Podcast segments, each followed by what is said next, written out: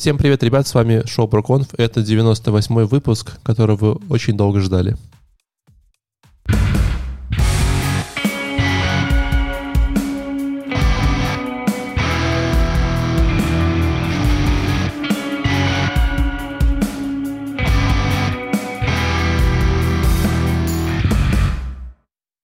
Да, RailsConf 2021 на сегодня на горизонте. Э, давненько мы не обозревали Руби, потому что конференция по Руби начинает, как и все конференции на мире, начинает заканчиваться. Правда, Алин? Начинает заканчиваться, уже продолжает, мне кажется, заканчиваться. Да, конференции дико, дико почему-то не хватает. Вот. Да. Э, с вами, как всегда, ваш покорный слуга Валентин. Сегодня с нами постоянно стала, стала Алина. А все остальные куда-то убежали. Когда я им говорю, Руби рейс, они такие, Ой, да ладно, убежали. Ты уже признайся, что мы их выгнали. Не, ну, я же просил, в конце выпуска будем рассказывать об этом. Вот. Но они все такие сразу, ой, какие-то там дачи, надо садиться как там огород. Вот, Леша сразу говорит, мне тут типа стяжку еще надо доложить в ванной, поэтому, ну, как бы нет. Поэтому у нас пришлось, не пришлось, мы с радостью пригласили наших сегодня специальных гостей, которых нам уже заходили несколько раз, один раз, сколько-то количество раз. Вот. А с нами сегодня Вова из Москвы на прямой связи. Привет, привет. Владимир из Москвы, не тот, о котором могли подумать. А, а, самый настоящий. Кстати, тот тоже сейчас в Питере, как и я. Да, слушай про географию. Ну да ладно. То есть вы, ты, получается, двойник его? Не знаю, да. Надеюсь, это никак не связано. Хорошо. И также с нами сегодня Аня напрямую, напрямую из Минска. Всем привет. У нас сегодня вообще супер интернациональная тусовка, максимально распределенный подкаст во времени и пространстве. Во времени почти, а на пространстве точно да. Как дела, как настроение? А, отлично. Мне кажется... Простите. Всех нас всех. Аня, отлично. Э, долго думала и выдала, что мне кажется, у нас когда-то был гость из Калифорнии. Однажды. С Калифорнии? Да, у нас был Баруха, он, по-моему, в тот момент был в Калифорнии. Я, извините, Воз... увела тему назад.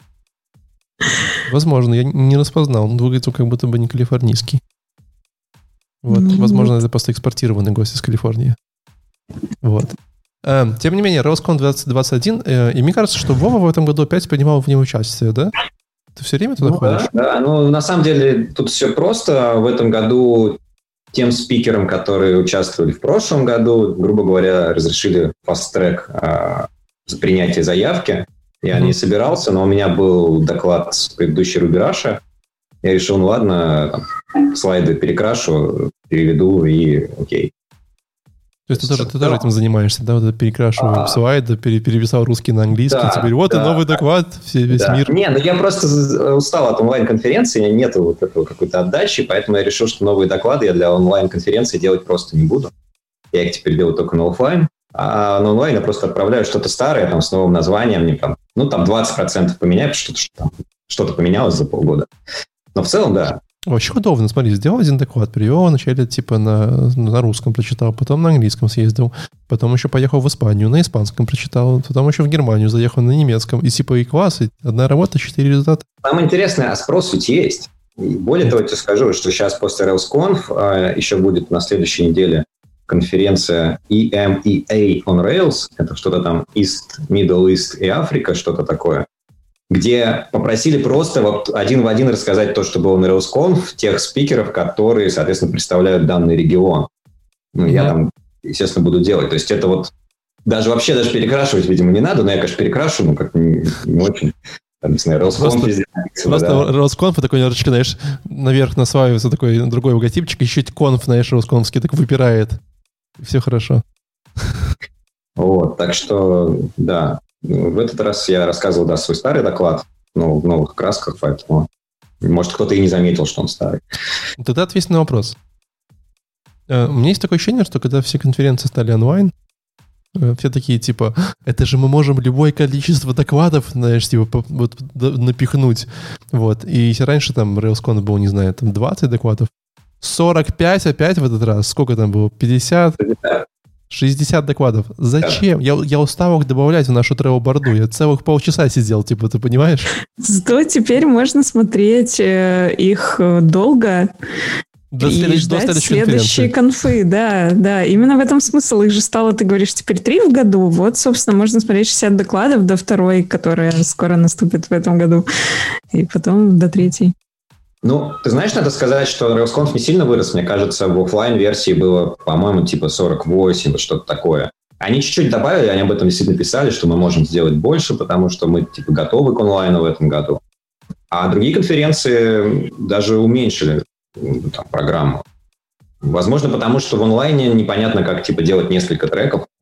Если в оффлайне ты делаешь 5 треков, и у тебя люди там просто разбегались, разбежались по огромному там экспоцентру или отелю и как бы смотрят, что успели. А в онлайне как-то все хотят посмотреть все и параллельно ставить, ну, нехорошо получается. Значит, люди реально будут смотреть пара- параллельно, у них ничего вообще не... Мне кажется, современная онлайн-конференция это типа просто залили все доклады типа в Google Drive э, и кинули ссылочку на Zoom на Google Drive. Все такие, ну класс! у-у-у». А, По большому, да, счету все пришли к модели типа запиши заранее, онлайн не надо ничего делать. Ну, потому что, видимо, там за год набили шишки, что онлайн что-то сломается. Но добавили какие-то активности. Вот там, сейчас все Discord заводят. Да, там Ерука было, RailsConf. Туда загоняют людей, спикеров, в том числе, естественно, именитых. Не, не, не, не, не как специально за это, ну, там, не знаю, не мотивируют нас, но пытаются создать онлайн-тусовку в виде чатиков. Честно говоря, выматывающая штука, особенно Discord. Особенно представь, на каждый доклад отдельный канал. Докладов 60, плюс keynote, плюс обязательно у каждой конференции есть э, Cats Channel, Dogs Channel, не помню, что там еще добавляли в итоге, где делятся фоточками. И, а в Дискорде я так и не понял, как нормально пользоваться, как мьютить все каждый по одному, и у тебя просто какой-то неимо- неимоверный поток информации. Э, Ну, день я так просидел, как бы, э, сходил с ума, там что-то поотвечал и ушел как бы оттуда. Все, знаешь, выкачал, выкачал роутер, просто э, взял топор и пошел рубить дрова просто. Ну, нужна какая-то разрядка, да, после, мне кажется, такого информационного штурма. Понятно. Что? Ну ладно. Ну, Да. вот мы, с, мы с Алиной это как бы бывалые люди. Вова, понятно, как бы выступал, а вот Аня у нас э, человек незамыленный. Как тебе вообще вот, что ты в видео посмотрела? Что-то интересное нашла для себя? Да, на самом деле очень мне понравилось, потому что по сравнению с прошлой конференцией, с которой я, когда я готовилась к прошлому проконфу, там, по-моему, была то ли шведская конференция, то ли что. Я помню, там был просто отвратительнейшее качество видео, там был очень плохой звук, а в этот раз просто все идеально было. Очень понравилось. Ну, то есть Росконфовский держит марку. Еще, еще не скатился. Если мы хотим дальше поавтопить, я могу немножко, да, рассказать за кулисами, как это все Ну давай, че нет, у нас Ну, давай, пару минут давай, есть, да, можем позволить да. себе. А, там было два варианта на, на на выбор. Кому предлагали людям, кто типа хочет заморочиться, как в прошлом году. А, запишите дома сами, там смонтируйте как хотите, а, ну и типа пришлите нам просто видео. Мы там просто спонсорские логотипы добавим. Вот. А, я в прошлом году попробовал, мне не понравилось. Долго, муторно, нафиг. А, В этот году, году предлагали вариант организации Confrix. Это такая группа людей, которые снимают, в общем-то, все конференции в Штатах, мне кажется, такие вот айтишные. Все RubyConf, RailsConf и другие тоже. Вот, они умеют именно делать оффлайн, красиво там записывать, все делать, но они типа решили в этом году делать это удаленно. И через какую-то там свою систему я к ним подрубался, шарил экран, камеру, все это отдельно записывалось. Я думал, что это все еще будет там монтироваться и сводиться, а в итоге все равно мой код опять засветился, и об этом можно увидеть в комментариях, мы увидел на Ютубе. Вот. А, Они не сильно заморачивались, конечно, с монтажом. Наверное, там через какой-то автофильтр прогнали звук. Вот. Но, тем не менее, это было удобно, потому что для меня это было все равно, что рассказать доклад. Я просто сел, за раз там начитал им и как бы все, типа спать пошел. Вот. А, И, и они дальше там что-то с этим делали. Это приближено как бы к опыту там записи в студии, например, докладов. Это классно. То есть для докладчика это прям а, халява. У тебя реально комментарий написан. Hint for myself in the future. Feed the cat before online activities. Ну, там где-то в середине он там орет, потому что хотел из комнаты выйти. Дело ночью еще было. Опять же, там они конфрикс сидят в Калифорнии, э, как бы разница во времени, поэтому я там в час ночи записывал доклад.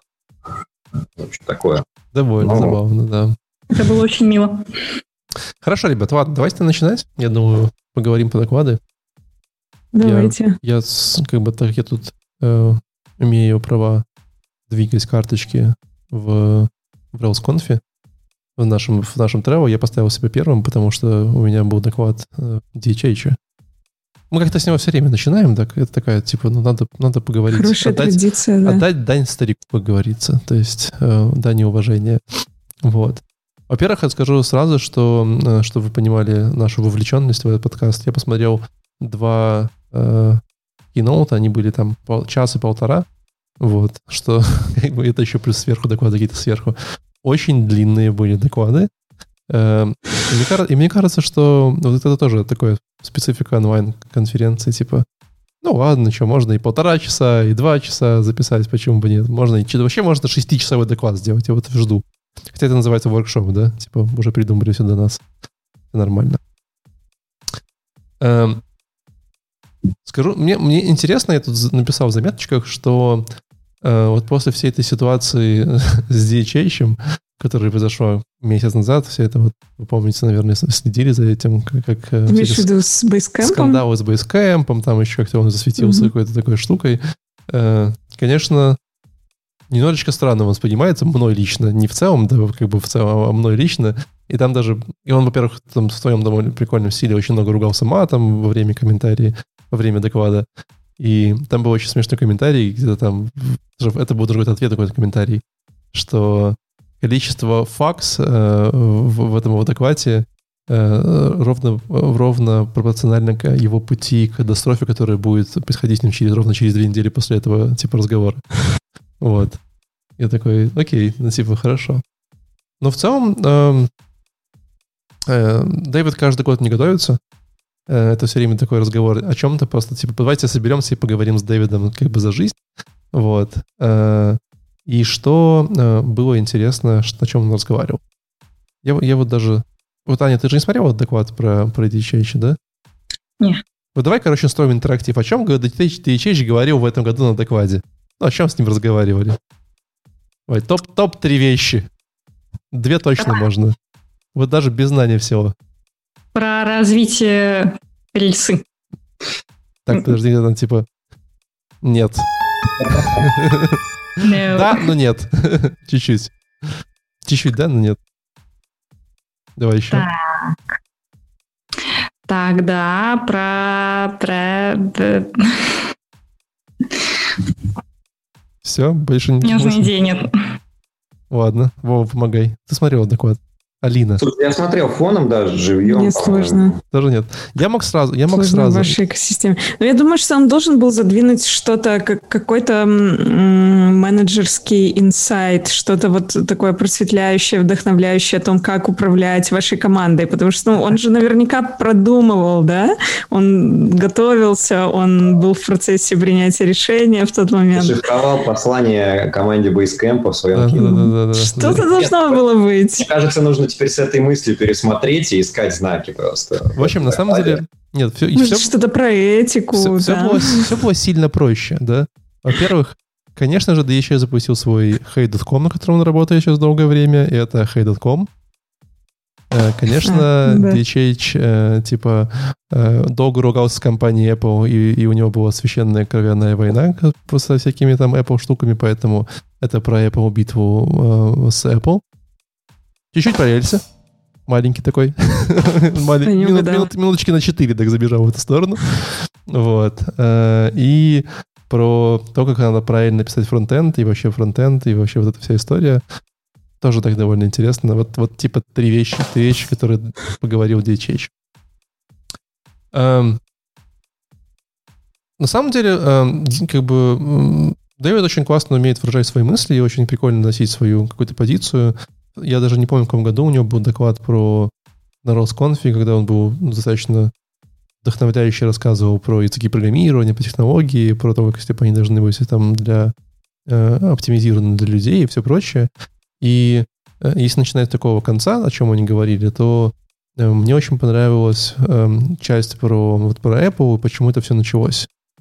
Ну, не знаю, вы дали в новостях вот эту всю битву э, DHH с Apple, то, что там он выпустил Head.com, и типа и он должен платить 30% комиссию компании да, Apple. Да, да, это было эпично. Да, это было вообще очень эпично, и как бы, ну и немножечко странно смотрелось, да, как бы, вот. Кто в итоге победил? Я в какой-то момент забила на это.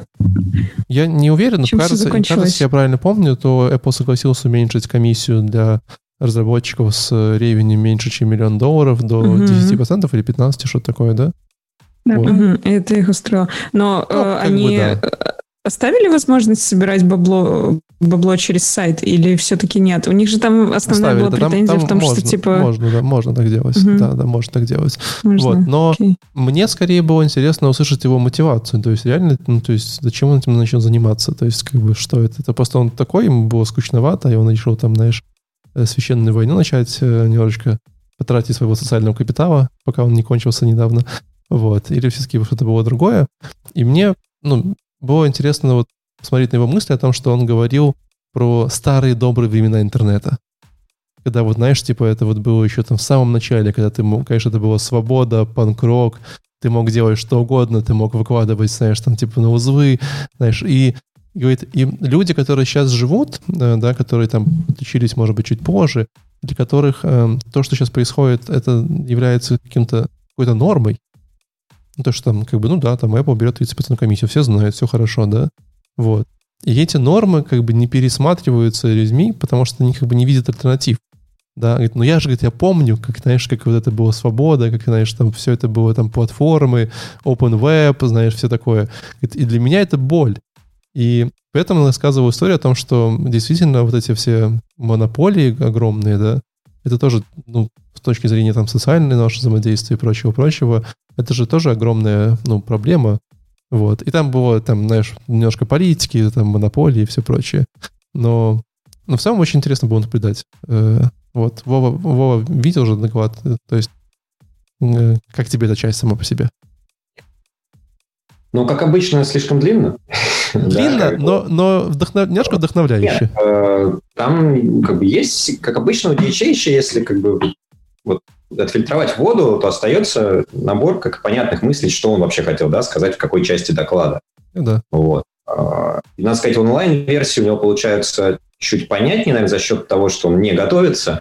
Потому что, когда я последние пару докладов в офлайн видел, живьем причем, это было, ну, явно там супер написанные заранее тексты, и они были ну, сложные для восприятия просто как бы. Да, да, там, там. Там даже факов не так много было, понимаешь, как сейчас. Вот, то есть, ну, понимаешь, Типа, уровень... Не, реально, он когда... Другой человек писал, он, значит, редактуру делал текста, Да, да. Tell me why I'm five у него такое, вот, когда он в онлайн готовится просто. Типа, объясни Да, мне на да. пальцах, что ты хотел сказать? в этом эта живость, она добавляет, э, во-первых, ну, а, понятнее, его проще понять, когда он говорит с тобой на одном языке, в общем-то, да. Вот. Ну да, все верно. Но открытость его, к сожалению, это тяга к открытости, конечно, не довела до хорошего.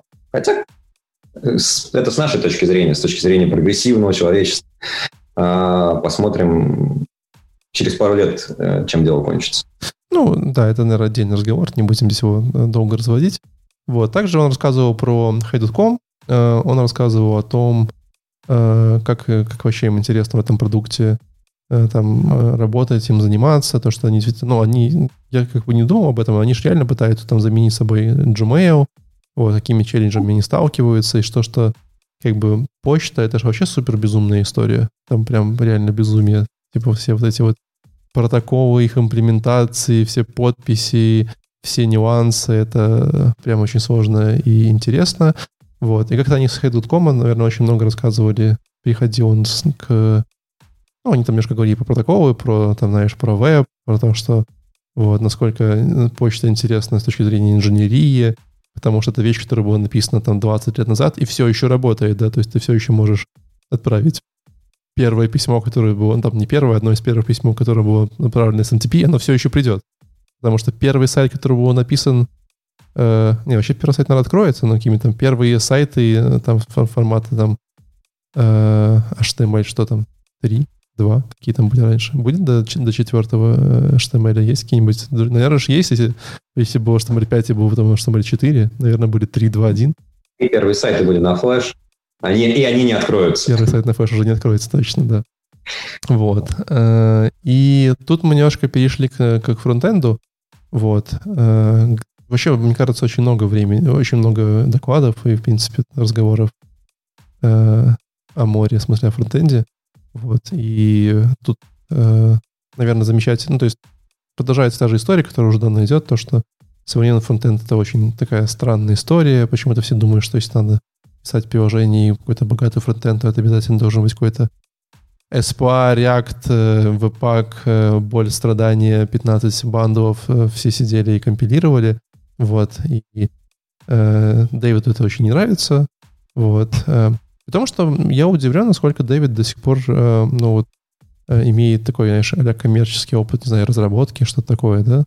Все он действительно как бы прям вот любит в этом ковыряться, с этим играется, и видно, что э, часто там, знаешь, пишет там код, и он рассказывает, как он пишет код на реакте, как ему это все очень всегда грустно было, там JavaScript и все такое.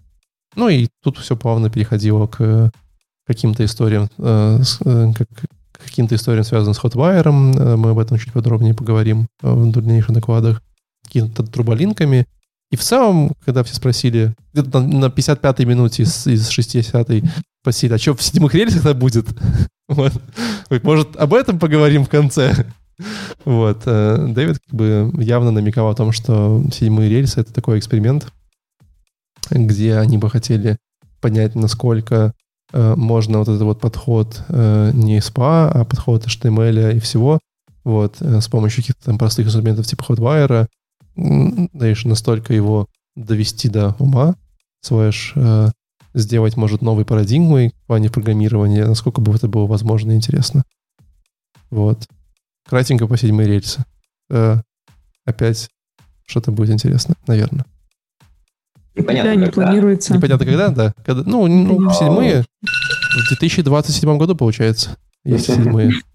Не знаю. А, Интересный ну, момент, что не будет рельсы 6.2. Да, решили прокрутить эту довольно стандартную фазу, фазу для рельсы, да, были там 3.2, 4.2, а почему? 5, Я что-то пропустил нашу новость. А, я сейчас, может быть, совру, но мне кажется, потому что одна из ну, одно из изменений – это требования к Ruby версии изменились. Mm-hmm. По-моему, чуть ли не 2.7 уже будет требоваться. И поэтому типа мажорный апдейт. Ну, это как бы такая техническая причина. Mm-hmm. И может 2.6. Но, не, ну, ну, в общем, бампнули версию Ruby, требующуюся, подсократили количество кода, за счет этого там, почистили какие-то старые хаки. Mm-hmm. Ну, ну и да, и как бы пока там чего-то большого непонятно, что там будет, э, все-таки вся эта фронтовая штука, она как бы отдельно. То есть она будет гемом по умолчанию, но не частью рельсы. Mm. Ну вот. да. Ну, интересно, что э, я сказал, что до какое-то долгое время рельсы все-таки были э, таким новаторским э, подходом для фронтенда в свое время, да. Там и CoffeeScript мы вспоминаем, и SAS, и все такое. Вот. И вот, вдруг опять получится эту историю повторить, сказать, ага, зачем вам ваши реакты? Вот, пишем аккуратненько HTML, JavaScript, чуть-чуть туда-сюда. Вот. Дэвид очень сильно ругался на то, что вот смотрите, Gmail, говорит, вот работает Gmail, вот вы открываете в само приложение, там 4 мегабайта JavaScript, а у нас, говорит, 40 килобайт. Вот. Как бы, почему это должно быть 4 мегабайта JavaScript, ведь все должно быть так работать.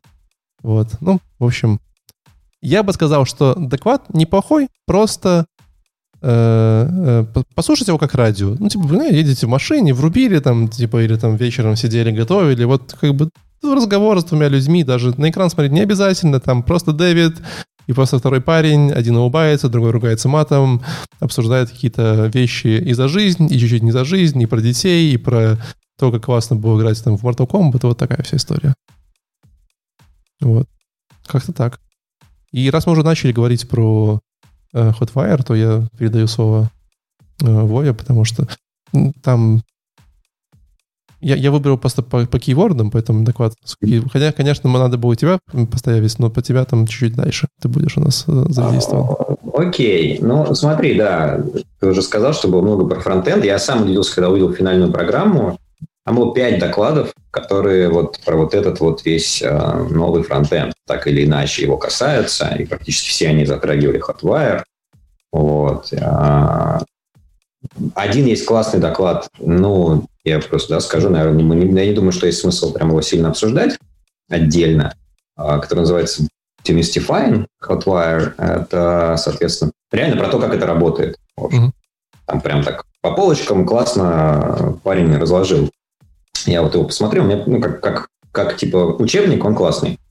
Вот. доклад, который вот ты там поставил в очередь за следующим, но не суть. Он интересен не только тем, что там есть Hotwire, а там еще и показан пример использования другой довольно новой штуки в релисе. Это Action Mailbox. Это, собственно, то, что из Hey этого самого вытащили. Фреймворк, который предоставляет абстракцию для работы с входящими письмами. А, вообще говоря, я не знаю, кому это нужно, кроме Hey, и почему это появилось в рельсе. Не, знаешь, мне, это... мне пару раз было нужно, только я, я как-то какое-то время думал, что эта штука есть в рельсе.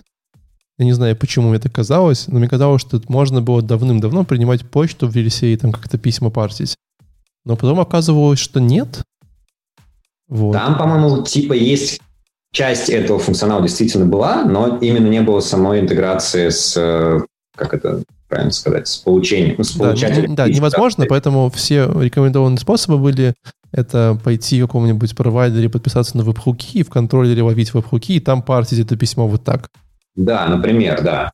Но Hey не может работать с веб-хуками, наверное, да, у них там прямая интеграция с, с MTP и прочим, там, POP3, вот, и появился, появился Action Mailbox, вот. И вот доклад, например, от Криса Оливера. Крис Оливер — это парень из э, замечательного штата Теннесси, э, который стал популярен благодаря скринкастам, да, наверное, правильно сказать, Go А почему замечательный штат Теннесси? Мне просто стало интересно. А, не знаю, я там был пару раз, там классные ребята все, в общем, вот э, Крис, э, его там еще друг Джейсон Чарнс, в общем, не суть. Советуешь переезжать? А, Просто я... Слушай, ну я не впишусь в эту тусовку, все-таки она такая, знаешь, я... Давай на после шоу мы тебе советов надаем. Хорошо, ты говори. Вот, и это довольно известный, в общем, сейчас э, человек в сообществе в рельсовом именно, да, там вот GoRails на Западе очень популярный, это в каком-то смысле Э, новые там Rails Tutorial, да, то, что было там в нашей молодости. Railscasts. Railscasts, точно. Перепутал. Майкл Харпл, короче. Да, да. Майкл Харпл. Майкл. Это одно и то же или нет, не знаю. А, вот. И это его доклад, он очень похож на туториал, но там приводится штука, которую я прямо смотрел и подумал, блин, ну вообще, наверное, да, действительно, это может пригодиться кому-то еще. Он делал на ходу с вот Section Mailbox и Fire админку для обработки почты поддержки. Ну, типа, вы пишете там на сайт, напишите мне, что у вас там баг на сайте, и дальше идет тред переписка. И вот этот тред с точки зрения человека на поддержке выглядит как, ну, просто некоторые, не знаю, там, как треды в почте, собственно, но это не через почту происходит, а через сайт, потому что там дополнительные всякие действия еще можно делать, не знаю, писать, ну и так далее. Бизнес, интеграция с бизнес-логикой идет. Вот. Полезно. То есть да, там показано, как... написали за 40 минут. Типа того, да. А, ну или GitHub, например, позволяет тебе типа там на комментарий ответить из почты, да, там, то, что это самый популярный способ использования, типа, для чего может быть нужен Action Mailbox. И там больше, на самом деле, про почту, там меньше про Hotwire. Hotwire там просто так сбоку лежит, типа, что мы подписываемся на создание новых э, как это назвать по-русски, сообщений, в общем, в трейде, да, вот это переписки, и, типа, поддержка видит их, ну, там, не перезагружая страницу, да, они просто там добавляются. Э, магия происходит. Вот. И это работает по Hotwire, и, и там показано, что чтобы сделать это с Hotwire, нужно просто реально там одну строчку добавить в шаблон. Вот э, магия вообще вся, всей этой истории, то, что почему там много об этом говорят, то, что Hotwire, он как бы супер Rails way, то есть там если ты вот реально используешь все как в рельсах, как в Hey, там, не знаю, callback, консерны, вот эти вот все антипаттерны, которые, да, мы так считаем уже давно, то у тебя все будет быстро и получаться. Ты не будешь понимать, что происходит, но оно будет работать. Вот это Hotwire. А если начнешь пытаться понять, что там происходит, ты поймешь, что оно вот работает ровно так, как задумано в Hey, а дальше сложно уже получается. Ну, речь сейчас именно про вот эту часть, которая там с реал-таймом связана. Hotwire — это в том числе и старые добрые турболинки, которые теперь просто турбо. Мы ну, сократили название, вот. не знаю для чего. Мне сразу такой чувачок Возможно, синий. чтобы усложнить э, поиск в Гугле, потому что, честно говоря, по слову турбо, наверное, будет тяжело искать теперь. Вот. Я сразу, а, помните, такая жвачка турбо была в детстве, да? Вот мне сразу да, в голове. Я собирал вкладыши с Макларенами. Да, да, да, да, отлично. Э, вот.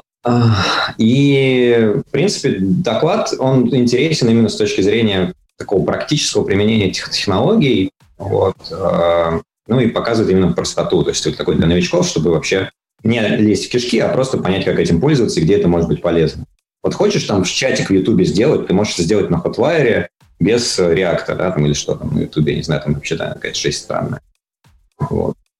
Например. И это будет даже работать в 99% случаев. Ну, прикольно. А 1% ты просто не заметишь, тебе пофиг на него, на самом деле. Да. Особенно, когда ты размер Ютуба. Супер. Вот. Пойдем дальше. Давай дальше. А у нас опять получается та самая ситуация, когда у нас пришел гость, и мы будем обозревать его доклад, поэтому, Аня, э, пожестче с ним, пожестче. Не, не стесняйся, Да. он все равно, все равно в Питере, до тебя никто не доедет. Все нормально. Это на самом деле произошло очень неожиданно, потому что я только сейчас на подкасте поняла, что Вова это тот самый Вова, которого я смотрела, и такая, так, подождите, а точно мне нужно рассказывать доклад, или может Вова быстренько расскажет? Ну, доклад, конечно, дерьмо полное, вот, но были парочка интересных мыслей. На самом деле Вовиными комментариями, что как, как все было на самом деле, да. доклад назывался Frontendless Ro- Rails Frontend, Так. а я где-то уже ну, несколько лет точно вообще не трогаю рельсовый фронтенд и ну, там пишу на JS-фреймворках. И обычно, когда я открываю какие-то рельсовые вьюхи, там, где все намешано, они выглядят просто отвратительно. Поэтому мне было вот очень интересно, как же, что же это такое frontendless Rails фронтенд, собственно, с чего я выбрала этот доклад. Так вот, в этом докладе Вова рассказывал э, разные, вначале, как мы вообще пришли к тому, что у нас отдельно работает рельса, отдельно работает какое-то фронтенд приложение, что вот есть single-page application, там, где творится всякая магия, рельса отвечает чисто за опиху, и оно, казалось бы, уже такой, в принципе, стандарт. Но вот лично я к этому привыкла, и рельса со вьюхами уже для меня отошла очень далеко, поэтому очень интересно было. Потому что Вова рассказывал, каким образом, с помощью каких инструментов можно на рельсе написать красивый фронтенд так, чтобы он выглядел нормально, а не как вот эта огромная лапша, в которой все перемешано, и ты просто ужаса- ужас- ужасаешься. У тебя из глаз льется кровь. У меня тут была куча заметочек. И самое интересное, что было для меня, ну, самый интересный гем, который назвал Вова, это были Rails-компоненты. Вообще ни разу о них не слышала, и выглядят они огненно. Вот как примерно обычные фронтенд-компоненты, оказывается, их можно прям в рельсе использовать. Огонь.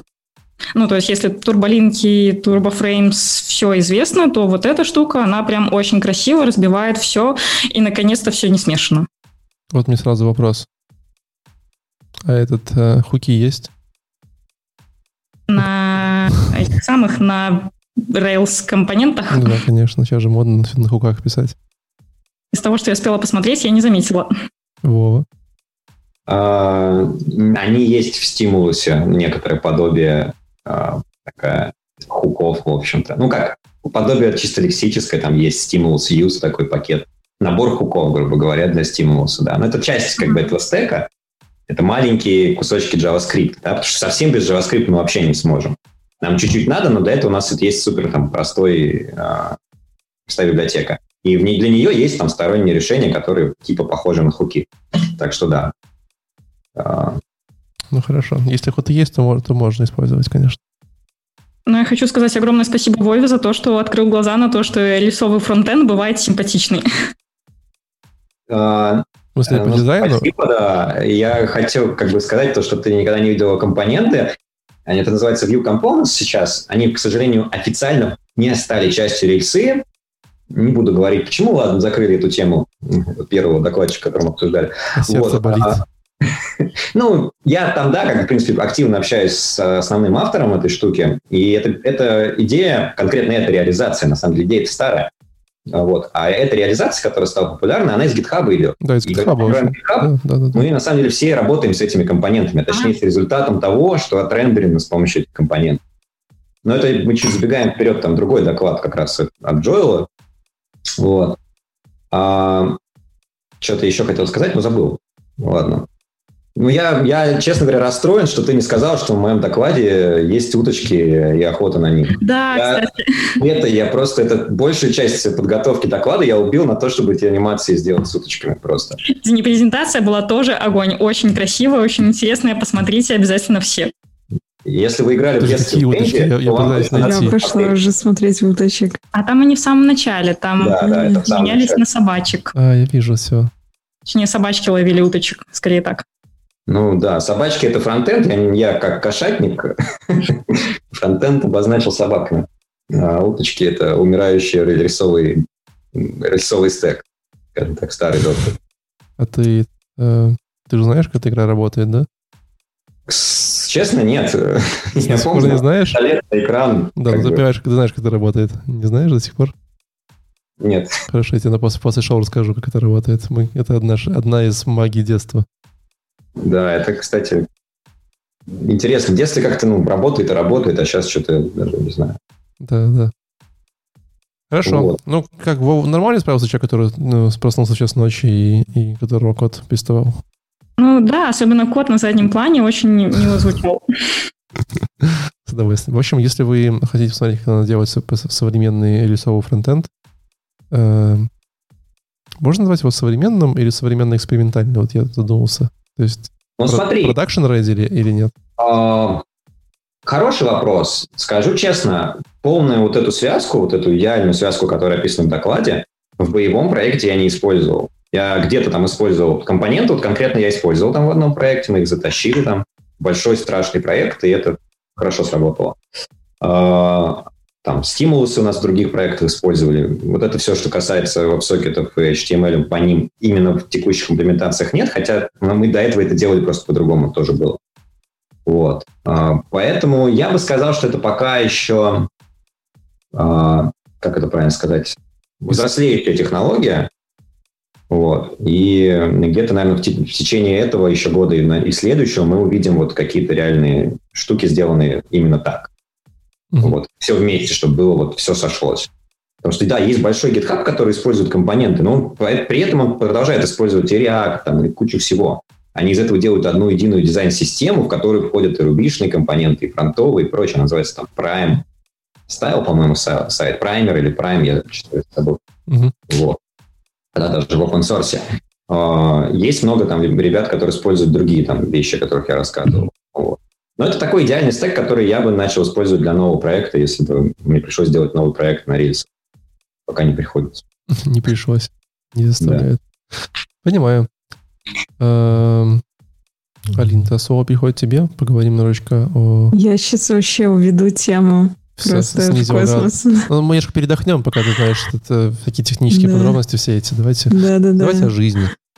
Да, тут, тут реально жизнь. Тут снизится градус э, техничности, но будет очень жарко, как всегда, по вопросам этики, open source, и кто прав, кто виноват, кому куда бежать, что делать и откуда увольняться. Это на самом деле, наверное, мой любимый тип докладов, и кажется, вот такой венец и прям бриллиант мне встречается второй раз за наши 98 выпусков. Первый раз это был э, доклад э, женщины, которая была раньше э, сетевой NPM. И потом в итоге в конце всем сказала, что все, NPM мертв, да здравствует наша новая штука, и идите все теперь пользуйтесь ею. Ты вот, пользовался, а... я вот, мне кажется, за тебя ее слышал и больше никогда не, не слышал. Я уверена, что пользовались. Там же были какие-то десятки тысяч просмотров этого доклада. Он какой-то мега популярный. Вот. А это второй доклад. О, подожди, Его... подожди. Извини, перебью. Замечу, что на этом докладе комментарии отвлечены. На я, Кэролайн? Да, я, я, я, это первый такой, которым я видел здесь, чтобы отключили комментарии, и я не уверен, почему. Я не обратила внимания. Да-да-да. Окей. Ну, в целом можно понять, почему. Короче, э, докладчица Кэролайн Ада Эмке. Э, ее доклад называется, сейчас я прочитаю, The Rising Storm of Ethics in Open Source. Типа поднимающийся шторм этики в open source, да, но вы понимаете, о каком шторме речь. А, так вот, э, она его рассказывает в таком классном стиле очень выверенного сторителлинга, там есть несколько отсылок э, исторических к тому, как вообще развивалось open source движение. Э, очень забавная история о том, как э, э, Ричард Столман придумал Free Software Movement. Знает ли ее кто-нибудь? Ну, я коротко все равно расскажу. Он э, где-то там работал, у них э, в тот момент, э, это были совсем-совсем какие-то бородатые 70-е, 80-е годы, у них в тот момент на их контору был один единственный принтер, который надо было занимать очередь и скедулить расписание, когда ты хочешь им воспользоваться. А, но иногда это заканчивалось провалом, потому что принтер заедал, тот, кто им воспользовался, отправлял бумаги на печать, об этом не знал, и когда он приходил за своим результатом, находил зажеванную бумагу и, закончившиеся 15 минут, которые у него были на работу с этим принтером. А, он, конечно, будучи программистом, решил попробовать это починить и заставить принтер присылать нотификации тому, кто отправил на него что-то распечатываться, но все пошло прахом но не смог, потому что, естественно, там была проприетарная какая-то софтина, в которую нельзя было залезть.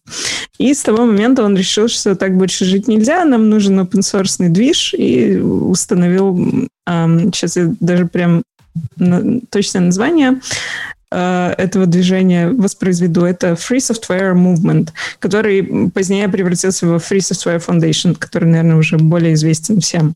Угу. Вот. Дальше это, Free Software... Это я, я пока немножечко ставлю 5 копеек, просто вспомнил этот смешной твит, где э, чувак писал, что типа «Всем привет, я э, софтвер-инженер, э, с, типа с, комп- с мастер in computer science, там 20 лет опыта индустрии, и только что я потратил полтора часа, чтобы напечатать типа письмо на принтере. Вот. Если вы думаете, что это плохая новость, нет, это первый раз за 15 лет, когда у меня это получилось. вот. вот, мне кажется, кажется, что, знаешь, все считают, что там э, порнография и, и что там военная промышленность двигает нашу индустрию. Нет, принтеры двигают нашу индустрию вперед. Принтеры вдохновляют на смену парадигмы. Да. Видишь? Да, да. Я просто позавчера вот, два часа сканировал документы на своем принтере. Я очень да. сильно его понимаю чисто технический прогресс от э, Порнхаба, а здесь такой прогресс моральный. Окей. Да, ну дальше там у нее еще много всяких приводится факторов о том, как развивался open source, как он проникал прям везде, везде, везде. И вот сейчас или в какой-то там не, не очень далекий от нас момент, а, open source э, стал настолько популярен, что его стали использовать вообще практически все э, компании, и в том числе компании, которые делают плохие, злые вещи. И вот здесь она э, поднимает, как она это назвала, фундаментальный вопрос, э, который звучит примерно следующим образом. Несем ли мы в смысле разработчики, которые контрибьютят в open source, несем ли мы ответственность за то, как разработанные нами технологии используются? А, то есть несем ли мы ответственность за то, что, допустим, наши технологии используются для того, чтобы э, выдворять незаконных мигрантов на границе в Штатах, или для того, чтобы их там содержать без суда и следствия в каких-то чуть ли не концентрационных лагерях, да, в каких-то специальных таких местах отселения и, и там расследования их э, как она считает, воображаемых преступлений. А, и ответ на этот вопрос, э, она считает, что часто ответ на этот вопрос «да», что да, действительно, open-source разработчики вносят вклад в нарушение прав э, человека в Штатах. И с этим ничего нельзя поделать. Это такая вот реальность. И в этой реальности каждому open source разработчику всегда нужно принимать решение и разрешать какой-то моральный конфликт о том, что он должен и может сделать, чтобы все-таки по итогу совершить какую-то правильную вещь, да, чтобы как-то убедиться, что его технология не используется, например, там э, на благо полиции, которая разгоняет демонстрантов особо жестокими методами, или там еще для каких-то подобных вещей. Вот. У нее там на самом деле очень много всего намешано. В том числе она припомнила историю о том, что IBM отчасти виноват в Холокосте. Знали ли вы про это? Слышали ли когда-нибудь? Там, да, есть такая история. На самом деле есть журналист, который написал целую книжку про это э, со всякими подробностями, копиями документов и всего прочего. Но история немного мутноватая тем, что э, IBM придумал когда-то технологию для проведения переписи населения, э, записывать все на таких унифицированных перфокартах. То есть потом результаты переписи можно было легко обработать, оцифровать и понять вообще, из кого состоит нация. И э, в какой-то момент вот эти перфокарты, данные, которые там содержались, использовались э, нацистами для того, чтобы э, совершать Холокост. И вроде как бы есть даже какие-то доказательства и связи, что при этом IBM еще и сотрудничала с этим правительством. Не просто случайность это была, а что они как-то в этом вложились. Но это Короче, все-таки, там, это да, все-таки не open source. Покров. Я думаю, что это как раз вот частная компания. Это, это не open source, да. Другая и история. Тогда... Частная компания частная. Это абсолютно другая история. Когда вот open source, это, конечно, такой интересный вопрос. Это, это, это на самом деле, да, у, у нее там э, просто приведены разные-разные примеры того, как э, технологии могут создаваться для чего-то хорошего и для чего-то вообще там одного, а по факту использоваться для очень злых э, целей и совсем-совсем для другого, не для того, для чего они задумывались. Um, вот. Сложный ну, вопрос, и, конечно. Да, вопрос очень сложный. Она там, конечно же, э, тоже ответов никаких не дает. Она говорит о том, что это все будет не просто, что если вы исключительно обращаете свое внимание на какие-то инженерные задачи или на получение знаний, там, знания ради знаний часто могут вступать в конфликт с этическими ценностями, когда вы не задумываетесь о том, для чего эти знания будут использованы завтра. А, каких-то прямых ответов она не дает, кроме, конечно же, э, списка компаний, из которых э, стоит уволиться немедленно, если вы инженер и работаете там. Конкретно это Microsoft, GitHub, Salesforce, Cisco. Microsoft GitHub, ничего себе. Многие другие, да, да. А, вот эти вот все компании, они вносят свою лепту в распространение зла, по-разному. А, очень одиозная компания, которая много от нее там упоминаний таких плохих э, получила, это Palantir и лично Питер Тиль, который его развивает. Palantir э, занимается обработкой больших данных и в том числе работает, естественно, на DHS, это Department of Homeland Security, который мы периодически вспоминаем в этом подкасте, на ICE, это вот те самые Immigration and Custom Enforcement Organization, которые мучают бедных иммигрантов. Но, вот, но это все эм, еще не open source, это все еще про компанию, скорее всего. Эм, тут, да, кстати, я, наверное, упустила это важно. Тут замут в том, что есть какие-то компании, которые абсолютно не open source, но у них э, в коде есть dependency на open source проекты. Все а, это есть ста- такие. Да, и это стало возможным именно в результате широкого распространения open source. То есть вот эти все проприетарные компании стали опираться на какой-то э, free software или там открытый софтвер, потому что это явление получило массовое распространение. Угу. То есть как бы вроде хорошее что-то делали, а в итоге вот иногда бывает и так, что ваш открытый код используется там палантиром для э, того, чтобы каких-нибудь несчастных мигрантов разлучить с их детьми и посадить их в тюрьму. Вот. Ну и в конце, естественно, она призывает к революции. И, конечно же, возглавит эту революцию Руби сообщество. Так что, ребята, вам флаг и карты в руки. Надежда вся на вас, да. Я так понимаю, что что там? Э, GPL2 всем получается? Нет, там какие-то, там, там другие у нее есть рекомендации, там э, есть сейчас а, я, я вспомню. Типа, типа э, if grep, э, там, не знаю, computer name military system restart, что-нибудь такое. Где-нибудь добавлять там, в каждое open source решение. Э, она там еще предлагает это все как-то лицензиями регулировать. На самом деле ответов и конкретных... Нет, не может быть, мер... Да. Ну, Не кроме может. того, что вы можете уволиться с гитхаба, если вы там Но это работаете. все еще не про open Да, source. Это все, еще, это все еще про твои персональные санкции каким-то компаниям. Это не open source. Ну да, ну как бы, если кратко, Такие то дела. да, ножом можно и огурцы нарезать, а можно и людей нарезать, типа как бы, э, но нож от этого, в принципе, Да, из- известная, известная дилемма. Это дилемма. Вов, вернемся, может быть, обратно к миру рельсов.